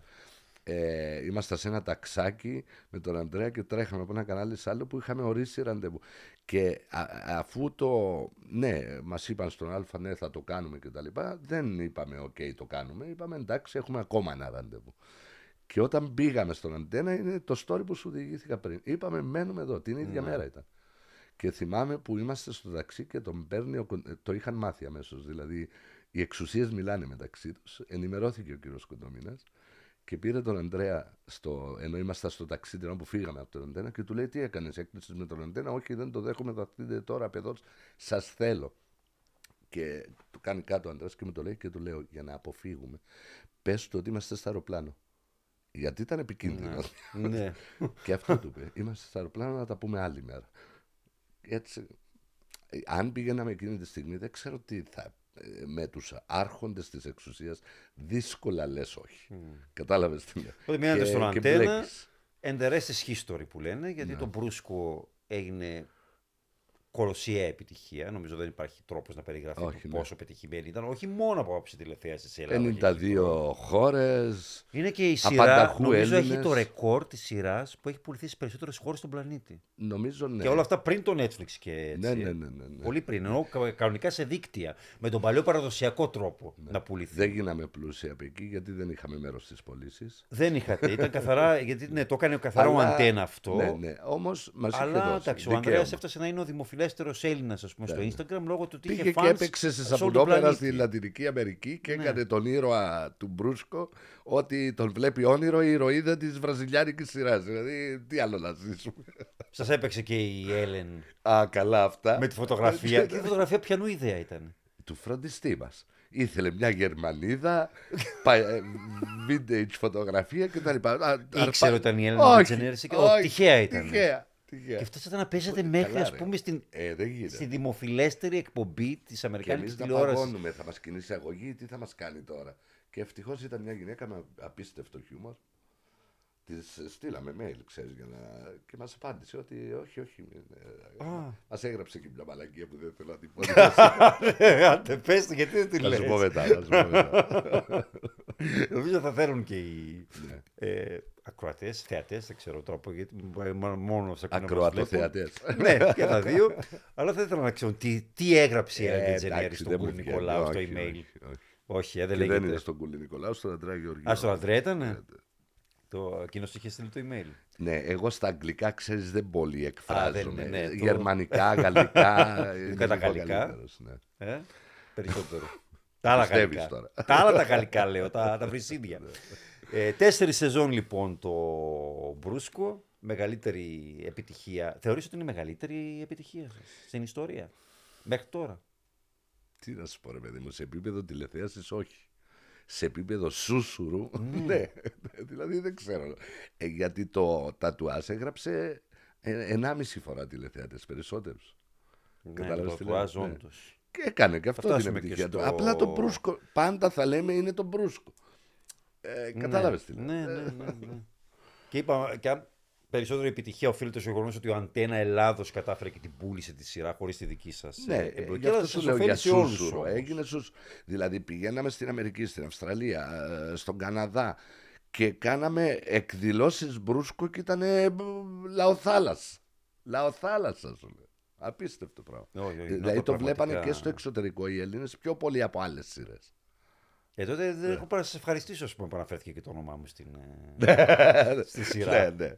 Άμα δεν θέλεις Το εξή πραγματικά θέλω να σου δικαιώματα. πω ότι είδαν το επεισόδιο, τη σου είπε και η αδερφή μου, και είχα εξωτερικό. μηνύματα από την Ελλάδα ότι υπήρχε ένας χαρακτήρας με το ματεπώνυμό μου. και σου έλεγα, κάμε μαλακία ο Κούλης Νικολάου θα έκανε. Ναι, λέω ναι, που με έχει άχτη. ναι, ναι, Έτσι είχα απαντήσει. Τη ρόπιτα. Ζεστή.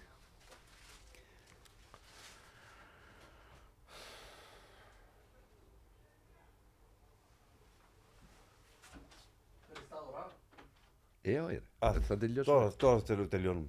Ε, παράλληλα τώρα μετά τον Μπρούσκο, νομίζω όχι, παράλληλα με τον Μπρούσκο, Ναι, γιατί ναι, το πήγε και παράλληλα, τέσσερις είναι μετά τον ε, Μπρούσκο. σεζόν.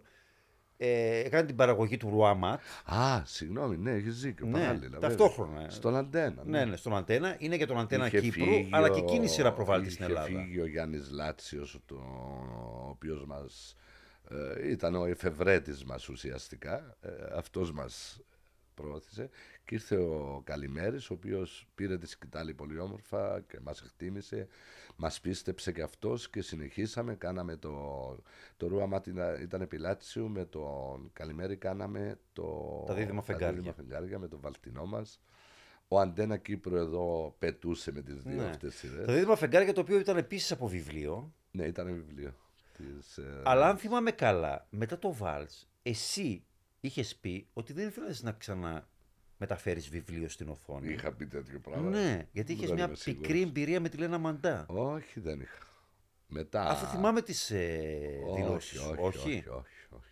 Αλήθεια, όχι. Αποκλείεται. Αφού θα το ζούσα, θα το βίωνα αυτό που λες τώρα. Δεν είχα. Και τώρα να μου πεις να κάνω βιβλίο θα έκανα. Α, δεν, δεν, δεν Όχι, ισχύει. δεν ισχύει.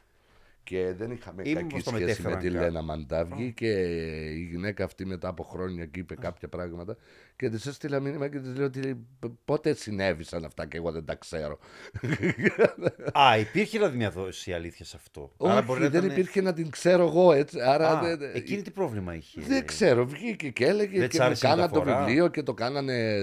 Σαπουνόπερα; ε, Χαλουμόπερα. Ε, ε, εν τω μεταξύ δεν, εί- δεν είχε σχέση μαζί μου καν η, η- ε, η- ε, το σενάριο. Το- Η Μαρία Γεωργιάδου μαζί της μίλησε, Ναι. μαζί κάνανε σετ. Δεν είχα σχέση εγώ με την κυρία Εντάξει, Μαντά. ήταν το, το πρώτο το τελευταίο βιβλίο το οποίο θα μπορούσε να χρησιμεύσει ως σκελετός και μετά να πάρει δική της ζωή η σειρά και να Αυτό συνεχίσει κάναμε πέρα. με τα Αυτό δίδυμα συμβαίνει φεγγάρια πολύ και εξηγημένα. με το σασμό το αλλά, ίδιο γίνεται. ε, εκεί εγώ εξηγήθηκα με την ε, βιβλιογράφο. ναι, τη συγγραφέα. με τη συγγραφέα, ναι. Και είχαμε εξηγηθεί και μπ- άριστη η σχέση μας με τη Ρένα Ρώση που κάναμε μετά τα αστέρια στην άμμο. Ε, εννοείται. Α, ναι, και εκείνο ήταν Μια χαρά. ε, δικό της. Τα δίδυμα φεγγάρια, επίσης, είναι η τελευταία αμυγός κυπριακή παραγωγή που κάνατε. Ε, γιατί το λες έτσι; Ε, γιατί ήταν για τον Αντένα, ήταν για τον Αντένα Κύπρου, τα δίδυμα φεγγάρια, έχεις δίκιο. και προβλήθηκε στην, ε, Ναι, και στην ναι, Ελλάδα. Ναι, ναι, ναι, ναι. Αλλά... Το 80% ήταν αντένα Κύπρου. Ναι, αλλά Ναι, τέλος. Όπως και το Ρωμαμάτι. Έχεις δίκιο, ναι. Ναι, το, τα δίδυμα φεγγάρια ήταν τελευταία Είχε σας support από κυπριακή την σειρά. Ελλάδα.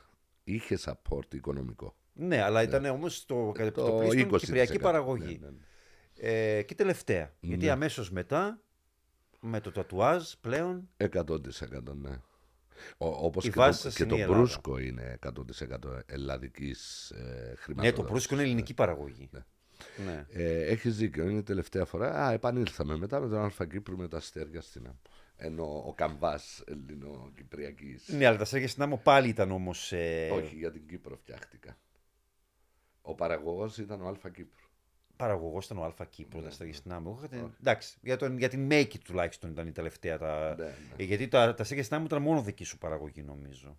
Τι εννοείς μόνο δική μου; Εσύ μόνο δεν το έτρεχες. Ο, Όχι, Αντένα, ρε ο φίλε, Ανδρέας δεν δεν έχει. είχε εμπλοκή στα Αστέρια στην Ε, Άμμο. δεν είχε εμπλοκή νομίζω. σκηνοθετική. Τι εννοείς. ε, Α. η εταιρεία του το φτιάχνε. Εκείνο όμως... Αυτό μπορεί να Είχα την συμβεί, εντύπωση Μαρίνο ότι τα μου, αστέρια μπορεί στην να άμμο ότι συμβεί ήταν- Μια... Ναι. Δηλαδή α, τώρα να ακούσεις αύριο ότι κάνουμε μια άλλη παραγωγή δεύτερη που να μην σκηνοθετείται από τον Αντρέα. Ε, Δεν σημαίνει ότι... Όχι, δεν λέω ότι είναι. Απλώς είχα την εντύπωση ότι δεν είχε καθόλου εμπλοκή. Τίποτα. Δεν είχε εμπλοκή με, Α. με αυτή την έννοια που σου Ναι. λέω εγώ. Από εκεί και πέρα ήταν δουλειά δική του. Ε, ήταν καθαρά παραγωγή του Αλφα Κύπρου, γιατί θυμάμαι. Όχι, ήταν το ίδιο πράγμα με τα Δίδυμα Φεγγάρια. Είχε, ε, βέβαια εδώ νομίζω είχε περισσότερη συμμετοχή η Ελλάδα. Ήταν Ελλάδα 50-50, έχει περισσότερη σε- συμμετοχή, Στο αυτό το οικονομικό, θυμάμαι. αλλά το συμβόλαιο ήταν Αλφα Κύπρου. Γιατί θυμάμαι ότι επειδή δεν πήγε καλά στην Ελλάδα, αλλά εδώ πήγαινε ότι ο Αλφα Κύπρου σκεφτόταν να το συνεχίσει ως αμιγώς κυπριακή παραγωγή, αλλά δεν μπορούσε Δεν τελικά λόγω έβγαιναν τα κόστους. λεφτά. Ναι, ναι. Γι' αυτό Μα θυμάμαι και όταν στην είναι- Ελλάδα είχε πάει καλά, ήταν λάθος σχεδιασμός, ήταν που φύγαμε και δεν ε, υπήρχε μια σύγκρουση, ήταν η αλλαγή βάριας, ε, ε, έπαψε να είναι αλφα κοντομινά και έγινε αλφα του, Ναι. της νέας φρουράς και το νομίζω ότι το είχαν πετάξει σαν προϊόν, το βάλανε στις 3.30 ώρα το απόγευμα. Ναι, το απόγευμα. Ε, ποιος θα το δει τα αστέρια Όχι, στην εντάξει, το άμμο. απόγευμα είναι. Ε, Γιατί η πρεμιέρα του μια χαρά έπαιξε prime time και είχε 30-35% τηλεθέαση.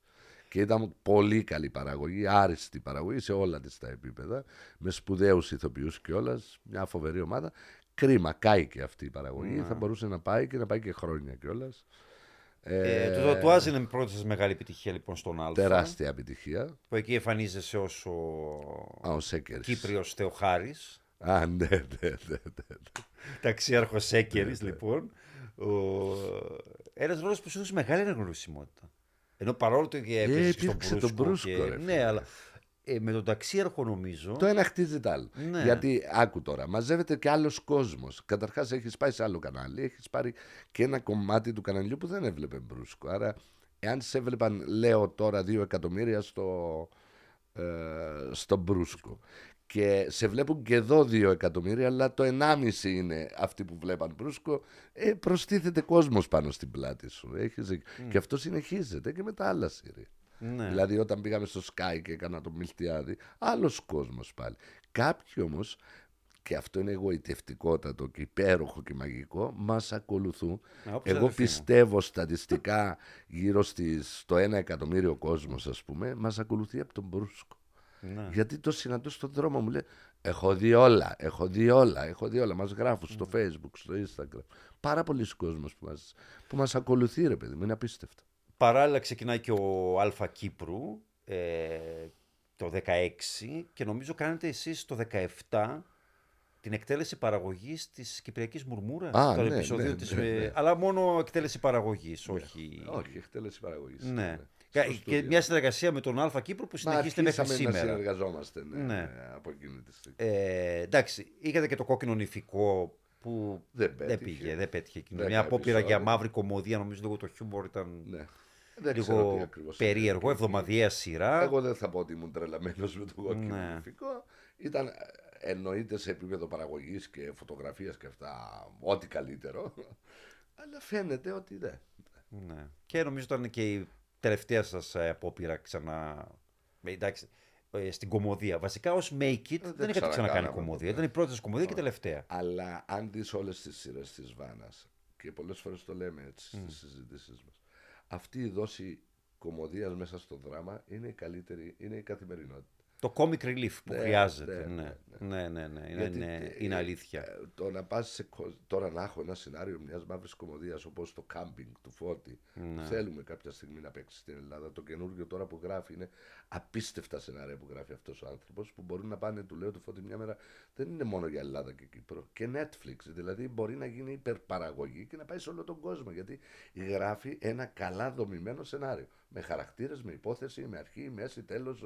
Τα πάντα υπάρχουν για να γίνει ε, σπουδαία παραγωγή όταν έχεις και σπουδαίους ηθοποιούς. Ε, Και στο κάμπινγκ είχατε συνεργασία ενώ ως Το εκτέλεση γυρίζαμε, ναι. παραγωγής. Έπαιζες και Ε, εντάξει, αυτό εσύ. ήθελε ο Φώτης να παίξει ένα ρολάκι. Το, Ναι. Το χάρηκα. Ε, οι οχτώ λέξεις νομίζω είχαν ένα, ένα θέμα με την τηλεθέαση ναι. και κάποιοι στην Ελλάδα... Τα νεανικά κοινά που Ναι. λένε, γιατί στον πληθυσμό ήταν πάλι στο εκατομμύριο. Ναι. Και στην Ελλάδα εμφανίστηκαν κάποια δημοσιεύματα που προεξοφλούσαν το, το τέλος σας, ας πούμε, τα οποία σας είχαν ενοχλήσει και εσένα και τον άντρα. Ε, πολύ. δεν τα πολύ θυμάμαι αυτά που λες, Ναι. εγώ όμως το ένιωθα αυτό, γιατί ξέρεις πάντα λέμε, πάντα είμαστε προετοιμασμένοι, ότι μπορεί ρε παιδί μου στο έτσι να αρχίζουμε και έτσι, δηλαδή δεν γίνεται μόνο έτσι. Μακάρι να είναι μόνο έτσι, αλλά πρέπει να είσαι προετοιμασμένοι. Θορυβηθήκατε δηλαδή. Εγώ, ναι, εγώ είχα θορυβηθεί, όχι σε επίπεδο άγριο, αλλά κρατούσα μια απόσταση. Γι' αυτό ένιωσα και τυχερός για τη μετέπειτα πορεία. Ναι. Που την έχτισα, εγώ την έχτισα για να καταλάβεις. Ε, παρόλα αυτά, ε, ναι, πήγαμε σε ένα κανάλι που δεν είχε τηλεθέαση και εμείς του δώσαμε Στο Sky, τηλεθέαση. ήταν η πρώτη ναι, σας σειρά και στο Sky. Εμείς δώσαμε, δηλαδή δώσαμε ε, ένα, μια, μια βαρύτητα με την παρουσία μας που αν συνέχιζε, εγώ πιστεύω θα συνέχιζε ανωδικά όλο αυτό. ναι. Μην ξεχνάτε ότι ο Sky πόνταρε μόνο στα reality. Δεν ήταν Ναι, ακόμα αυτό στην σου λέω. Με μυθοπλασία. αυτή την έννοια. Ναι. Δεν, ε, δεν ε, είχε υιοθετήσει ζώνη μυθοπλασίας. Και βλέπεις και φέτος είναι μια καλή παραγωγή αυτό που παίζει και δεν. Ναι. με Μηδέν. Ε, Παρ' όλα αυτά, εντάξει, ήρθε ο κορονοϊός, αρχίσαμε να μην επικοινωνούμε σωστά, κόπηκαμε, δεν ξέρω πότε να αρχίσουμε. Δηλαδή ήταν και αυτή Ήταν μια μαύρη περίεργη. εποχή, μια περίεργη Επίσης, οι εποχή. 8 λέξεις, τότε το, ο Sky, και σήμερα, έχει συνεργασία με το Sigma. Ναι. Αλλά οι 8 λέξεις όμως στην Κύπρο προβλήθηκαν Ήταν η από τον εκδίκησή Αλφα μας. Κύπρο. ναι. σε εισαγωγικά. Σε Ναι. εισαγωγικά Και- και, και, μη. Ε, Είχατε όχι, το πει λέω ότι δεν θα, ανοιχτά. δεν θα ξανασυνεργαζόσασταν με το Sigma και το τηρήσατε. Επειδή κινδυνέψαμε να πάμε φυλακή με τις πολιτικές του ΣΥΓΜΑ του 2013, ε, καμία σχέση με τη νέα διεύθυνση του Χρήσαθου κτλ. Αλλά άσχετα, ήταν σε εκείνο τον όμιλο. Ε, Εντελώς μεταφυσικά είπαμε, πρώτη, πρώτος όρος ήταν ότι συνεργάζεστε με το ΣΥΓΜΑ, εμείς το προϊόν που θα παράξουμε δεν θέλουμε να παίξει στο ΣΥΓΜΑ. Α μην παίξει πουθενά στην Κύπρο. Και μετά εμπνευστήκαμε, είχαμε μια καλή σχέση με τον Αλφα Κύπρου και με τον Ναι. Πέτρο κτλ. Και είπα, του είπαμε του Πέτρου, να σου πω, θες, και μας λέει, ναι, βέβαια. Και το φέραμε στον Αλφα Και Κύπρου. ξέρω ότι δημιουργήσατε και προηγούμενο και ότι πλέον τώρα πολλοί ε, εταιρείες παραγωγής μιας σειράς διαπραγματεύονται χωριστά από το κανάλι ναι. με Μα το οποίο έχουν κανονικά συνεργασία έτσι στην πρέπει Κύπρο να και είναι. κάνουν Είναι- δικές τους διαπραγματεύσεις. Ενώ είμαστε Έλληνες, Έλληνε. εντάξει, το, το Ναι. εθνικό είναι άλλο πράγμα. Είμαστε δύο κράτη. Είναι δύο άλλες αγορές. Οπότε έτσι πρέπει. ε, Νομίζω είναι σωστό. Και κάνατε εσείς τη διαπραγμάτευση και Ναι. στον Α Κύπρο που πήγε πολύ καλύτερα στον Α Κύπρο. Η... Το τατουάζ, Οι οκτώ λέξεις. οι οχτώ λέξεις, νομίζω δεν πολύ πήγαν στην Κύπρο. Πιο καλά πάει η γη της ελιάς. Καλά, η γη τη Ελιά. Ε, όχι, το τατουάζ Το πή- τατουά- ή το οχτώ τατουάζ λέξεις. πήγε, όχι, και οι 8 Ναι, λέξεις. ναι. Από την Ελ- α, κοίτα, το τατουάζ δεν ξέρω αν στην Ελλάδα έχει μεγάλη επιτυχία. Ναι, μιλάμε για την Κύπρο την αναμετάδοση Κύπρο είχε- και επειδή συνεργάζεται με τον Α Κύπρου, με τον Α Ελλάδος, σε, καλύτερα, σε καλύτερες θέσεις βάζει αυτά που έρχονται από το... Όπως τώρα παίζει ο σασμός στις 9 η ώρα και παίζει η Ναι. ελιά στις 10. Εάν η ελιά ήταν στις 9 θα έγραφε τα διπλάσια, κατάλαβες τι λέω, είναι και θέμα... Και πάλι δεν γράφει καλά. Ε, κρατάτε ναι, δηλαδή μια εγώ σου λέω ζώνη... ότι θα έγραφε στο 9. Δεν το δεν, συζητώ. απέ- δεν το απέτησα ποτέ να είναι στις 9 όμως. Ε, ε, Η γη τη Ελιάς, λοιπόν, μια και την ανέφερες, αφού είπαμε και ενδιά- ενδιάμεσα ήταν και τα αστέρια στην άμμο, ε, μιλήσαμε για αυτά. Η γη τη Ελιάς, λοιπόν, τη σεζόν ε, 21-22, που Διανύουμε τρία χρόνια. τρία, τρίτη τώρα σεζόν, Και, Και πάει για συμφωνήσαμε τέταρτη, έτσι. και την τέταρτη σεζόν. ναι. το λες εδώ. Πρώτη φορά. Τώρα, πάει- είναι- έχει κλείσει η τέταρτη σεζόν. Ναι, ναι. Ωραία. Η γη τη Ελιάς που. Και θα έρθει ακόμα ένα project. Θέλω να το σου πω χρόνο. εδώ σε αυτό το σημείο. Ότι νο- τώρα νομίζω μπορώ να το πω και με αφορμή την ε, γη τη Ελιά. Πρώτα απ' όλα το Μέγκα, τότε που είχε ήδη πόσα χρόνια, ένα-δυο χρόνια που είχε. Ήταν στον αέρα. επανεμφανιστεί. Ναι. ε, Πριν από την Ελιά, λες. Ναι, πριν Ναι, από την δύο Ελιά. χρόνια νομίζω. Είχε δύο χρόνια και προσπαθούσε. Ναι. Εντάξει, έφερε βαρύ όνομα ως Μέγκα, αλλά Όλο δεν το μπορούσε library ακόμα του να. παλιού Μέγκα. Ναι. Είχε το library του παλιού Μέγκα, αλλά δεν, ακόμα με κάποιες σειρές που Όχι, έκανε ήταν κυρίως εβδομαδίε τέταρτο δεν κανάλι. είχε καταφέρει ακόμα να. Η αυτό αλήθεια πάλι είναι αυτό ότι... το ρίσκο που πήραμε. Ναι, μεγάλο ρίσκο. Πήγατε σε ένα κανάλι το οποίο Γιατί η ακόμα πρόταση υπήρχε και είχε από το... όνομα, αλλά δεν είχε σταθεί στα πόδια του. Ναι. Όπως και με το Sky όταν πήγατε με τις ε, 8 λέξεις, ο Sky έπαιζε μόνο reality. Εκεί, σε- ε, εκεί επίσης πήρατε ένα μεγάλο ρίσκο. Είναι και το ένστικτο της ομάδας. Δεν διαφωνήσαμε ποτέ ούτε με τη Βάνα ούτε με τον Αντρέα για να Αλλά καταλάβει στην το που ουσία πάμε. εσείς φτιάξατε το μέλλον. Αλλά ήταν και ένας Κώστας Σούσουλας. Ναι. ο οποίος ήταν ο άνθρωπος που ήμασταν στον Α Ελλάδος Mm. επί τατουάζ και τα λοιπά και μετακόμιζε να πάρει τα ενία του Μέκα Ελλάδος. Οπότε πήγαμε όλοι μαζί. Και πήγατε στην prime time ε, του Μέγκα και το αναστήσατε, μάλλον το αναστήσατε, το βάλατε στο χάρτη. Τον κάνατε μεγάλο παίκτη. Μα που θυμάμαι λέμε. που μου λέγει ο Κώστας ένα 11-12% άμα το κερδίσουμε Ναι. είμαστε μια χαρά και πήγαμε στα 20. Πήγατε στο 20.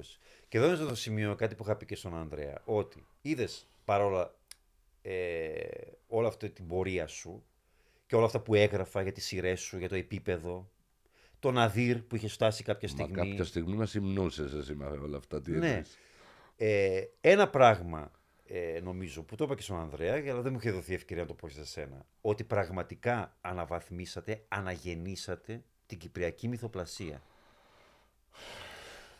Αν διαφωνεί ή συμφωνεί κάποιος μαζί σας, αν αρέσει ή όχι το προϊόν που προσφέρετε. Όμως αναφυσβήτει το γεγονός είναι, εγώ πιστεύω, ότι αν Η δεν ήσασταν αισθητική της εσεί, δουλειάς, ρε παιδί μου. η κυπριακή μυθοπλασία θα είχε μείνει ακόμα στο επίπεδο του χωριτών και του detective.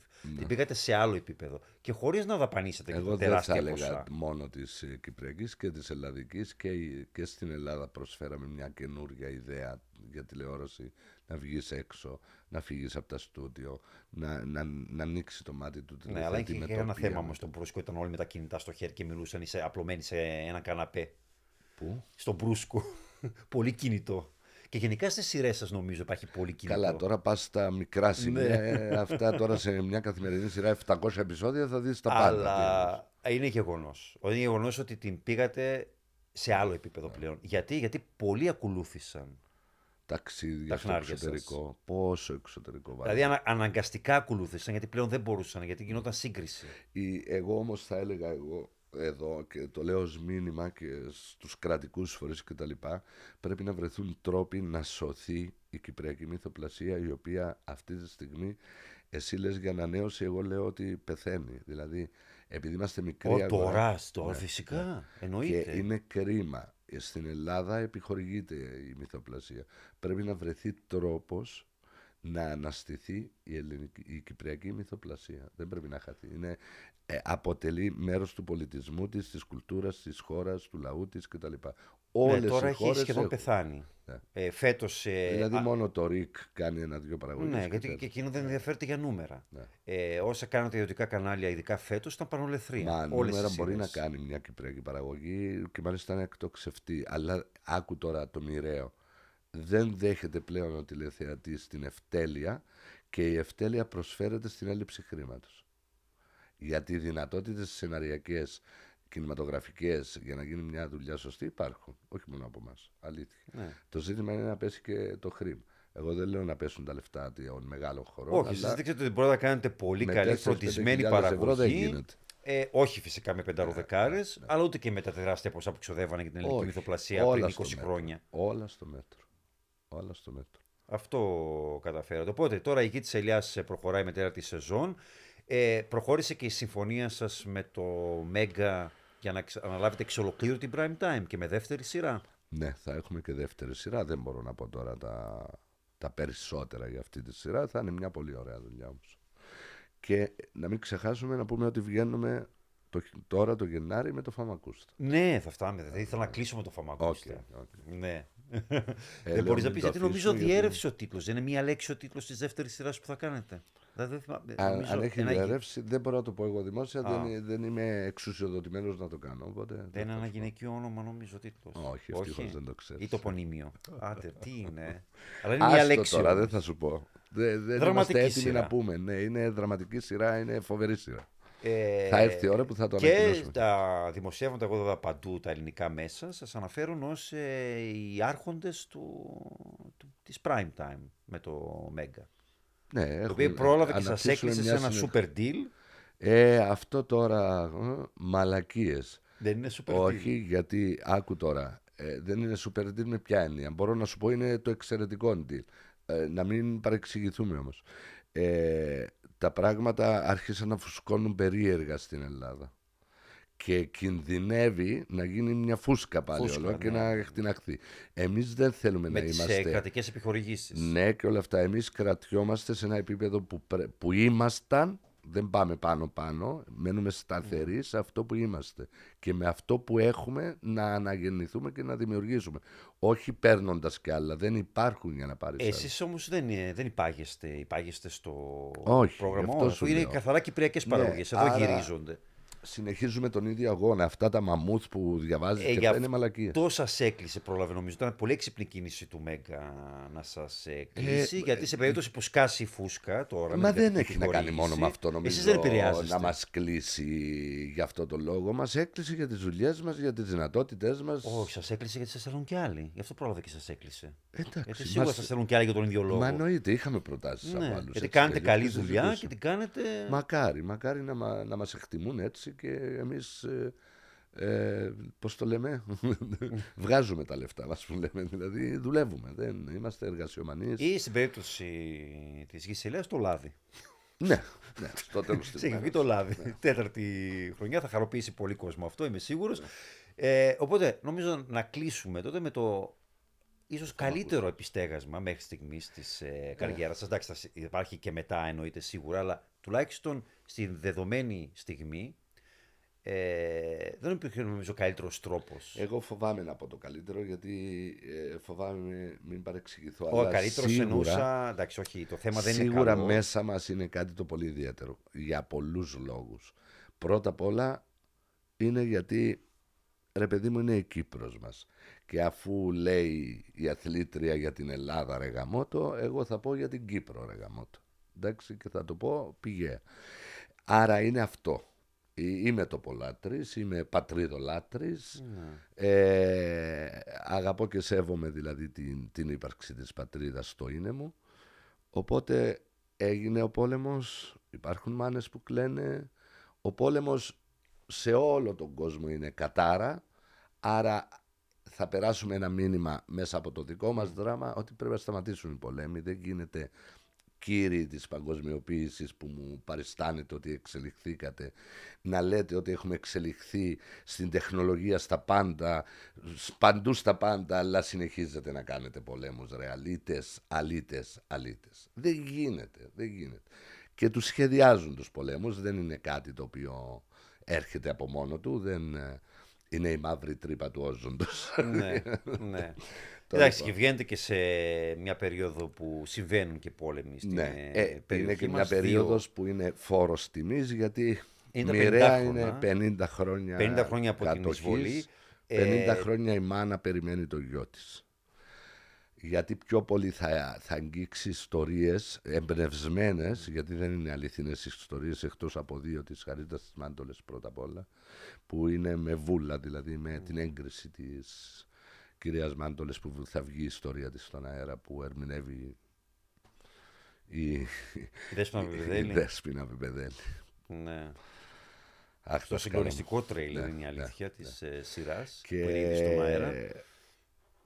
αγωνίω πάρα πολύ για αυτήν την παραγωγή. Πέραν Νομίζω αυτού όλοι. είναι, είναι τηλεόραση. Πέραν αυτού. Δηλαδή πέραν του. Και είναι εβδομαδιαία σειρά. Ναι. Επίσης ένα και είδος που μας έχει είναι λείψει. σινεμά. Είναι Ναι. ό,τι καλύτερο. Και νομίζω δήλωσες ότι θα ε, γίνονται συζητήσεις για να ενταχθεί σε πλατφόρμα, αλλά όχι στο net. Συζητάμε, είμαστε. Ναι, για streaming. Αλλά δεν είμαι εγώ που το συζητάω. Είναι αυτό που λέγαμε πριν. Πάλι ότι είναι ο... το το Μέγκα. Μέγκα. Ναι, ε, παραγωγός είναι ο χρηματοδότης. Ναι. Άσχετα ότι είναι δική μας έμπνευση, δικό μας. Ε, δημο- στη σειρά έχει κάποια εμπλοκή το Ε, Κυπριακή και Δημοκρατία. εδώ, εδώ θέλω σε παρακαλώ να μου δώσεις το δικαίωμα να Ναι. ευχαριστήσω κάποιους ανθρώπους γιατί Ελεύθερα. χωρίς τη στήριξη και κάποιον άλλο. Καταρχάς τον πρόεδρο της Κυπριακής Δημοκρατίας και την Κυπριακή Κυβέρνηση, τα Υπουργεία που μας βοηθάνε, που αλλοί δηλαδή να μην μας βοηθούσαν, να στηριχτεί. Είναι υπό την αιγίδα του πρόεδρου η, η παραγωγή αυτή, είναι υπό την αιγίδα του κράτους. Και Το οποίο έχεις χαίρομαι δηλώσει αυτό. και ένθερμος υποστηρικτής. Ναι. Από εκεί, άσχετα το. Όχι, εντάξει, έτσι το Όποιο και να είπα, ήταν ναι. πρόεδρος θα διεκδικούσα Ναι. τη συμμετοχή. Δεν έχει να κάνει με το αν ο Νίκος Χριστοδουλίδης είναι και ο άνθρωπος που Δεν εκτιμώ. πειράζει, έτσι ήρθε να είναι και μια από τις σπάνιες ευκαιρίες να ακουστεί καλός λόγος του Χριστοδουλίδη μέσα από δική μου εκπομπή. Αλήθεια. Έστω και Ο Νίκος, ακούσια. ο, ο πρόεδρος Ιάννης Λεβέντης. Μετά θα κάνουμε άλλη συζήτηση. Ακούς Λοιπόν, Νίκο, ακούς. Στη δική μου εκπομπή ακούγονται ναι, αυτά, ναι, έτσι. ναι. Και ε, το, τον Κώστα Ζορπά, το είναι, είναι Αλφα Μέγα, τον Όμιλο Βασιλόπουλο, τον Τζον Χριστοδούλου. Ε, θέλω να πω ευχαριστώ. Θέλω να πω δηλαδή. Πολλοί κόσμος. ε, ε, και θέλω και έχει άλλους εμπλακεί στην, γιατί ε, θέλουμε στήριξη. Θα σε ενταχθεί αυτή στα την 50 παραγωγή. χρόνια τα- την Ναι, επίσημη ναι, τα- ναι, της ναι, Κυπριακής ναι. Δημοκρατίας. Δεν, δεν ξέρω πώς θα ανακοινωθεί και τα λοιπά. Εννοείται ότι έχει γίνει μια πρώτη ανακοίνωση 20 του Ιούλη που προβλήθηκε το πρώτο τρέιλερ στο δελτίο ειδήσεων του Αντένα. Δηλώνει τη συμμετοχή της, ε, ε, της Κυπριακής Δημοκρατίας. Αλλά δεν είναι αυτό. Είναι ότι Ρε παιδί μου, ε, χωρίς τη βοήθεια του κράτους, να- δηλαδή έχουμε πόλεμο, ε, θέλουμε όπλα, θέλουμε παλιές στολές στρατιωτικές, ε, κράνη, ε, ε, τάγκς.